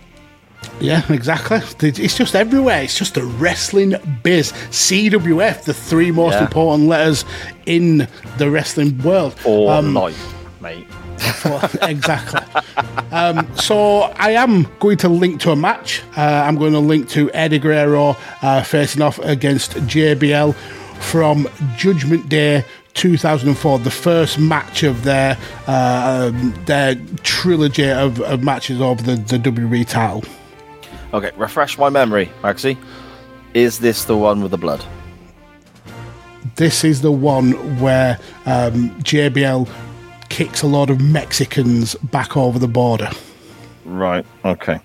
Now, JBL at this time, I thought was superb because he got so much heat and little touches, like when he'd walk to the ring and he'd shape, he'd go over and see a baby, and then he'd turn his back and put anti-pack gel on his hands and stuff because he's touched one of, uh, one of the audience. It, Great character. It is the ma- it is the match it is the match with Eddie Guerrero losing loads of blood as well. Yeah, that is that is a really, really I mean, it's remembered for that blood loss, but mm-hmm. it's not just about that. It's brilliant. I mean, Guerrero is fantastic. JBL is incredible at this time. Yeah, and the match under, underrated as as yeah. a, a, champion. Very, very yes. underrated. Totally, totally. Not and not better of a person, but underrated mm. as a as a WWE champion. And the match itself, again, remembered for the famous pictures, images, clips you'll see of the blood and all that. But it's not just that. It's a really, really good match. Big guy mm-hmm. versus little guy, proper popular baby face versus despised heel. You know, right up until the blood spot and so on, the the, the, the chair shot that caused the, the the the big cut and so on. Such a good match, Maxie. That is fantastic. That's a great shape. Hopefully, I can keep up my winning ways. Like, for me, I've got two options. One I put up on the poll before and it lost, but it's one of my favourite matches of all time. There's a possibility it will get a 10. It's that good, but it does involve Chris Benoit. So I'm always a bit. Uh, do you know? I don't want to go. Obviously, we don't go into details. Everyone's fully aware, but I'm always a little bit like, mm, and I fucking hate Benoit for for that as well as what mm-hmm. he did for making me not being able to just to go, oh yeah, let's go to this because it's great. I got a second guess what I like in wrestling now because of that piece of shit and what he fucking did that night. Yeah. So on that note, I'm not going to go with that one. I'm going to go with the other one. Fuck it. I can't. I can't in my right mind pick Benoit. I know we've had the conversation before, and everyone in the CWF um, uh, came forward and said it's fine if you want to pick a Benoit match, we'll pick a Benoit match. But I, I some days I think I can do it, some days I don't. I'm going to go with something else. Uh, I'm going to use Shawn Michaels as the link, which will be no surprise to anybody because if I get a chance to watch more Shawn, I will do it. Uh, I'm going to go to 2007 and potentially, well, what was called the best match of Monday Night Raw that year. and it also features quite highly when there's ever any of these lists of the best Monday Night Raw matches of all time and all that sort of stuff. Uh, and it was a rematch from that year's WrestleMania main event. And we have Shawn Michaels, uh, April the 23rd, 2007, in London, I believe, facing John Cena for the WWE Championship. And they are given, effectively, the match doesn't go an hour, but because of adverts and so on, but they are given, effectively, the last hour of the TV show and just told, go out there and tell us a story. And as I said, it was it was voted. Um, I don't know whereabouts, but it was voted the best Raw match of 2007. And when you see these countdowns of best matches in Raw history, you always get Perfect versus Flair, Loser Leaves Town in '93, and all, all, all this stuff. The usuals popping up, Magsy. But this one is always in the reckoning as well. Doesn't win normally, but it's always quite up there. I've not seen this match in a long, long time. I was all about Shawn Michaels beating Cena in 2007 at WrestleMania. Didn't happen. When they had the rematch in London, and it went as long as it did. I honestly, I stayed up. I watched it live. I was, I was probably sat there like a silly little mark in my Shawn Michaels t-shirt, cheering on my hero. So I think we could go back and have a little look at that. I mean, Cena in 2007. A lot of people hate the guy, but that year in ring, John Cena was superb. So many great matches he was involved in, and it's not always about who you're against. Cena was very good in 2007 before that injury hit him. Yeah, he, he was carrying the company. Hmm. He was having big. It, that was big match Cena all the time, and yeah, I think this is around the time when fans were really kind of starting to to turn on on Cena. But yeah, from what I remember of this match, it's a belter, an absolute belter. So two great picks, two really really good picks. Yes, and from a similar sort of era as well, that kind of mm-hmm. mid 2000s. But yeah, those are your choices. Anyway, we have JBL versus Eddie Guerrero from Judgment Day 2004. Good guy versus bad guy. Heel versus face. Lots of blood. Fantastic action. And Eddie Guerrero is just an absolute star in everything the guy has ever done. Or we go to the April 23rd, 2007 edition of Monday Night Raw and we take a look at John Cena wrestling Shawn Michaels for a best part of an hour and tearing the freaking house down. Those are your choices. The poll will be up on our Twitter account at chain underscore wrestling. Later in the week, after the audio version has come out, it will be up before Sunday this week. But I had a few things pop up and I was busy, and you know, I went to a WWE show, so I don't care. Um, we so fuck you. but they will be up very well, after the audio version hits you. Uh, thank you so so so much to everybody for following us across to our new platform, our own platform, SJP World Media here. Um, I don't think Chain Wrestling is going to be the only live show that comes out on this. There's talks already with other people, but that may be a long way off. We'll see how we go. But as always, as, as my wife always says, it's Monday night. You know what that means? It's Chain Wrestling Live. so thank you so much for following us here. People watching on Facebook and so on. It uh, honestly, it, it means so much to me, and I know it means a lot to Magsy as well. It's it's fantastic. Without you, this show doesn't exist. So thank Yep, you so much for all your interactions. Magsy, is there anything in the chat we want to look at before we depart, or Uh, let's have a quick look. Um, uh, Scotty Sally saying the HBK would be a horrible painter and decorator. yeah, he absolutely would. And he says that bump through the tables is uh, is so good. Uh, Pig's Bladder, uh, love watching Live for a Change, great show. And uh, we you, massively appreciate you as well. Uh, massively appreciate you. Thank you for, for coming across. And, and to echo what Sar says, um, thank you all for, for, for coming and, and, and joining. Um, I know how easy it is with the amount of content on on YouTube. Um, you didn't have to do that, and we massively appreciate you coming with us. It's a big change. It's been a big uh, change for us uh, coming over to to um, to SJP and and and starting. Yeah. um, but the the minute you guys all showed up in the chat, it, it we knew that that, that it was going to be as good as the radio techers. And again, as I said at the beginning of the show, uh, thanks to Tanner, thanks to Matt, everybody of that uh, radio techers team. Nobody is uh, is left with any bad blood. We're uh, we're all still the the very best of friends. Um, and thanks to you, Magsy, as well. Let's not. Let's sorry to interrupt you there, bud. I keep doing that. I'm so sorry. You do. You're but, fucking ignorant. I'll, I'll, be honest, I'm not that sorry. but, well, um, but thanks to you as well, Magsy, because it's very easy to sit and say thank you to Tanner, and rightfully so. By the way, I'm not taking away from that. It's very easy to say thank you to Tanner for chain wrestling uh, and chain wrestling live on, on there and, and so on. It's very easy to say thank you to Matt for the same reasons, and again, rightfully so. Two absolute diamond fellas. I cannot wait until they're back creating content together, football wise, and so on. And obviously, Matt is still putting stuff out there. So go and check out Good Cop, Bad Cop, and all the stuff he's involved in at the Matt Attack UK on Twitter. And also, watch at it at Radio Techers on Twitter as well. Follow that because when it mm-hmm. comes back, you don't want to miss out. But it's very easy to say thank you, Tanner. Thank you, Matt. But thank you, Magsy, because it weren't them two and you just tagging along. You were as important, if not more so, you were a well, definitely more so. You were, yeah, you were a huge aspect of Radio Techers, and you were the one who came to me and said, "I want to do this." I didn't want to do this. I was nervous. I was shitting myself. I, you know, I, I think I lost a, a, about half a stone in sweat the first time we went live. Yeah. so, you know, yes, thank you, Tanner, of course. Yes, thank you, Matt, of course. But Magsy, thank you as well, because none of this would be happening if you hadn't stuck your neck out and said, let's do this on Techers. That uh, and uh, you starting techers. Let's not forget that as well. You, Tanner, and Matt starting techers. It wasn't one or two or a different combination of what it was. The three of you together. So you know, thank you.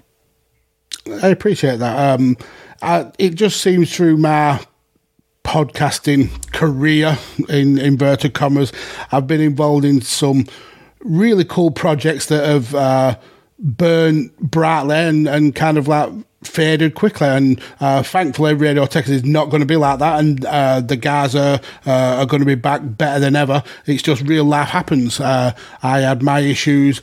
Tanner and Matt have got uh, have got their their real lives uh, to to deal with. So unfortunately, just the the the the, it just fell apart time wise, schedule wise. It just wasn't something that uh, that could could uh, happen at that time. But it will come back, and they'll be as uh, as as good as ever. But um, uh, excited to be part of this new journey with uh, with you and uh, the amazing team that, that you've got with uh, SJP. Um, and it's it's cool. And I've said this to you in in uh, in in uh, the background, and I've said it to to some of the guys in the Techers chat.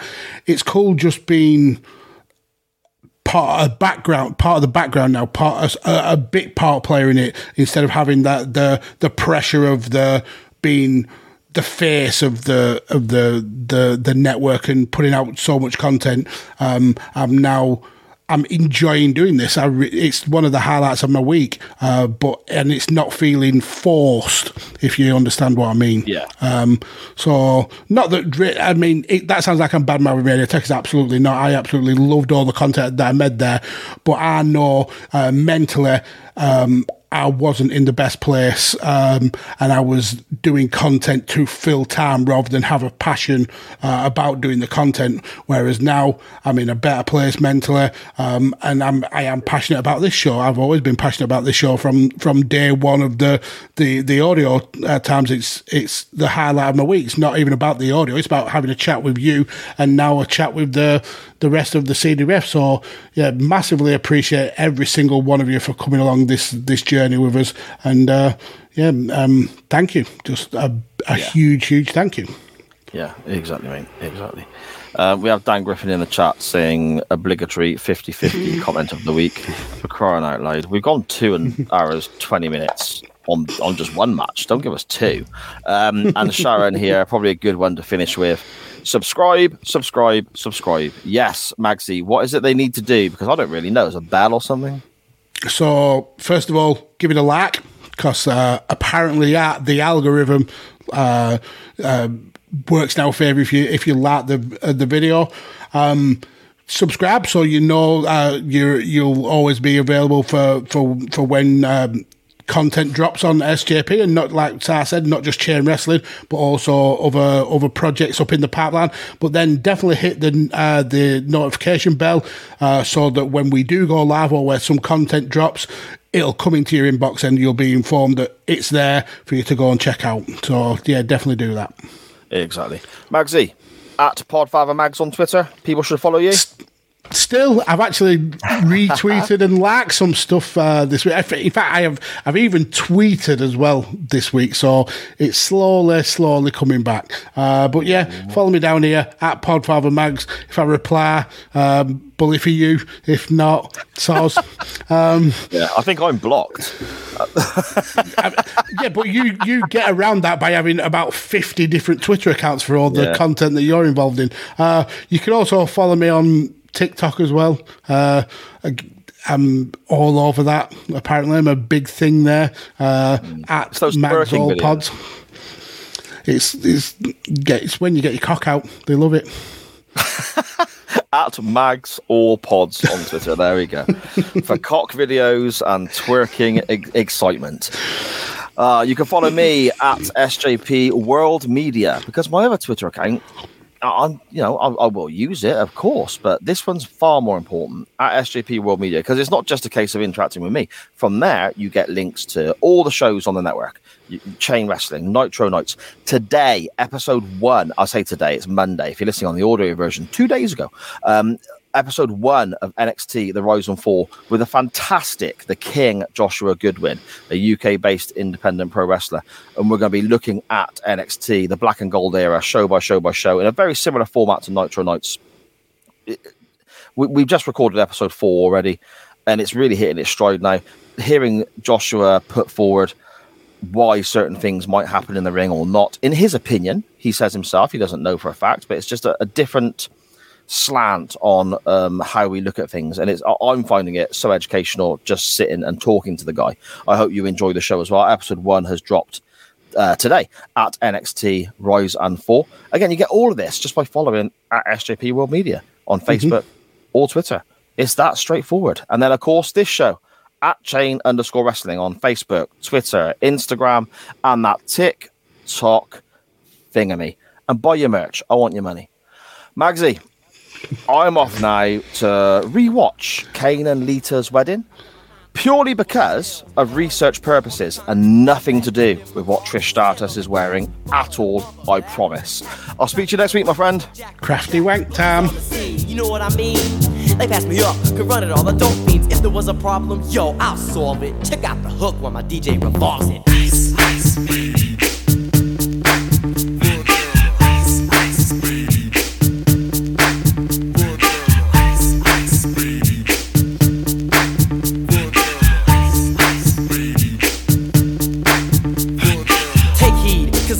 Lyrical poet. Miami's on the scene, just in case you didn't know it. My town that created all the bass sound. Enough to shake and kick holes in the ground, cause my style's like a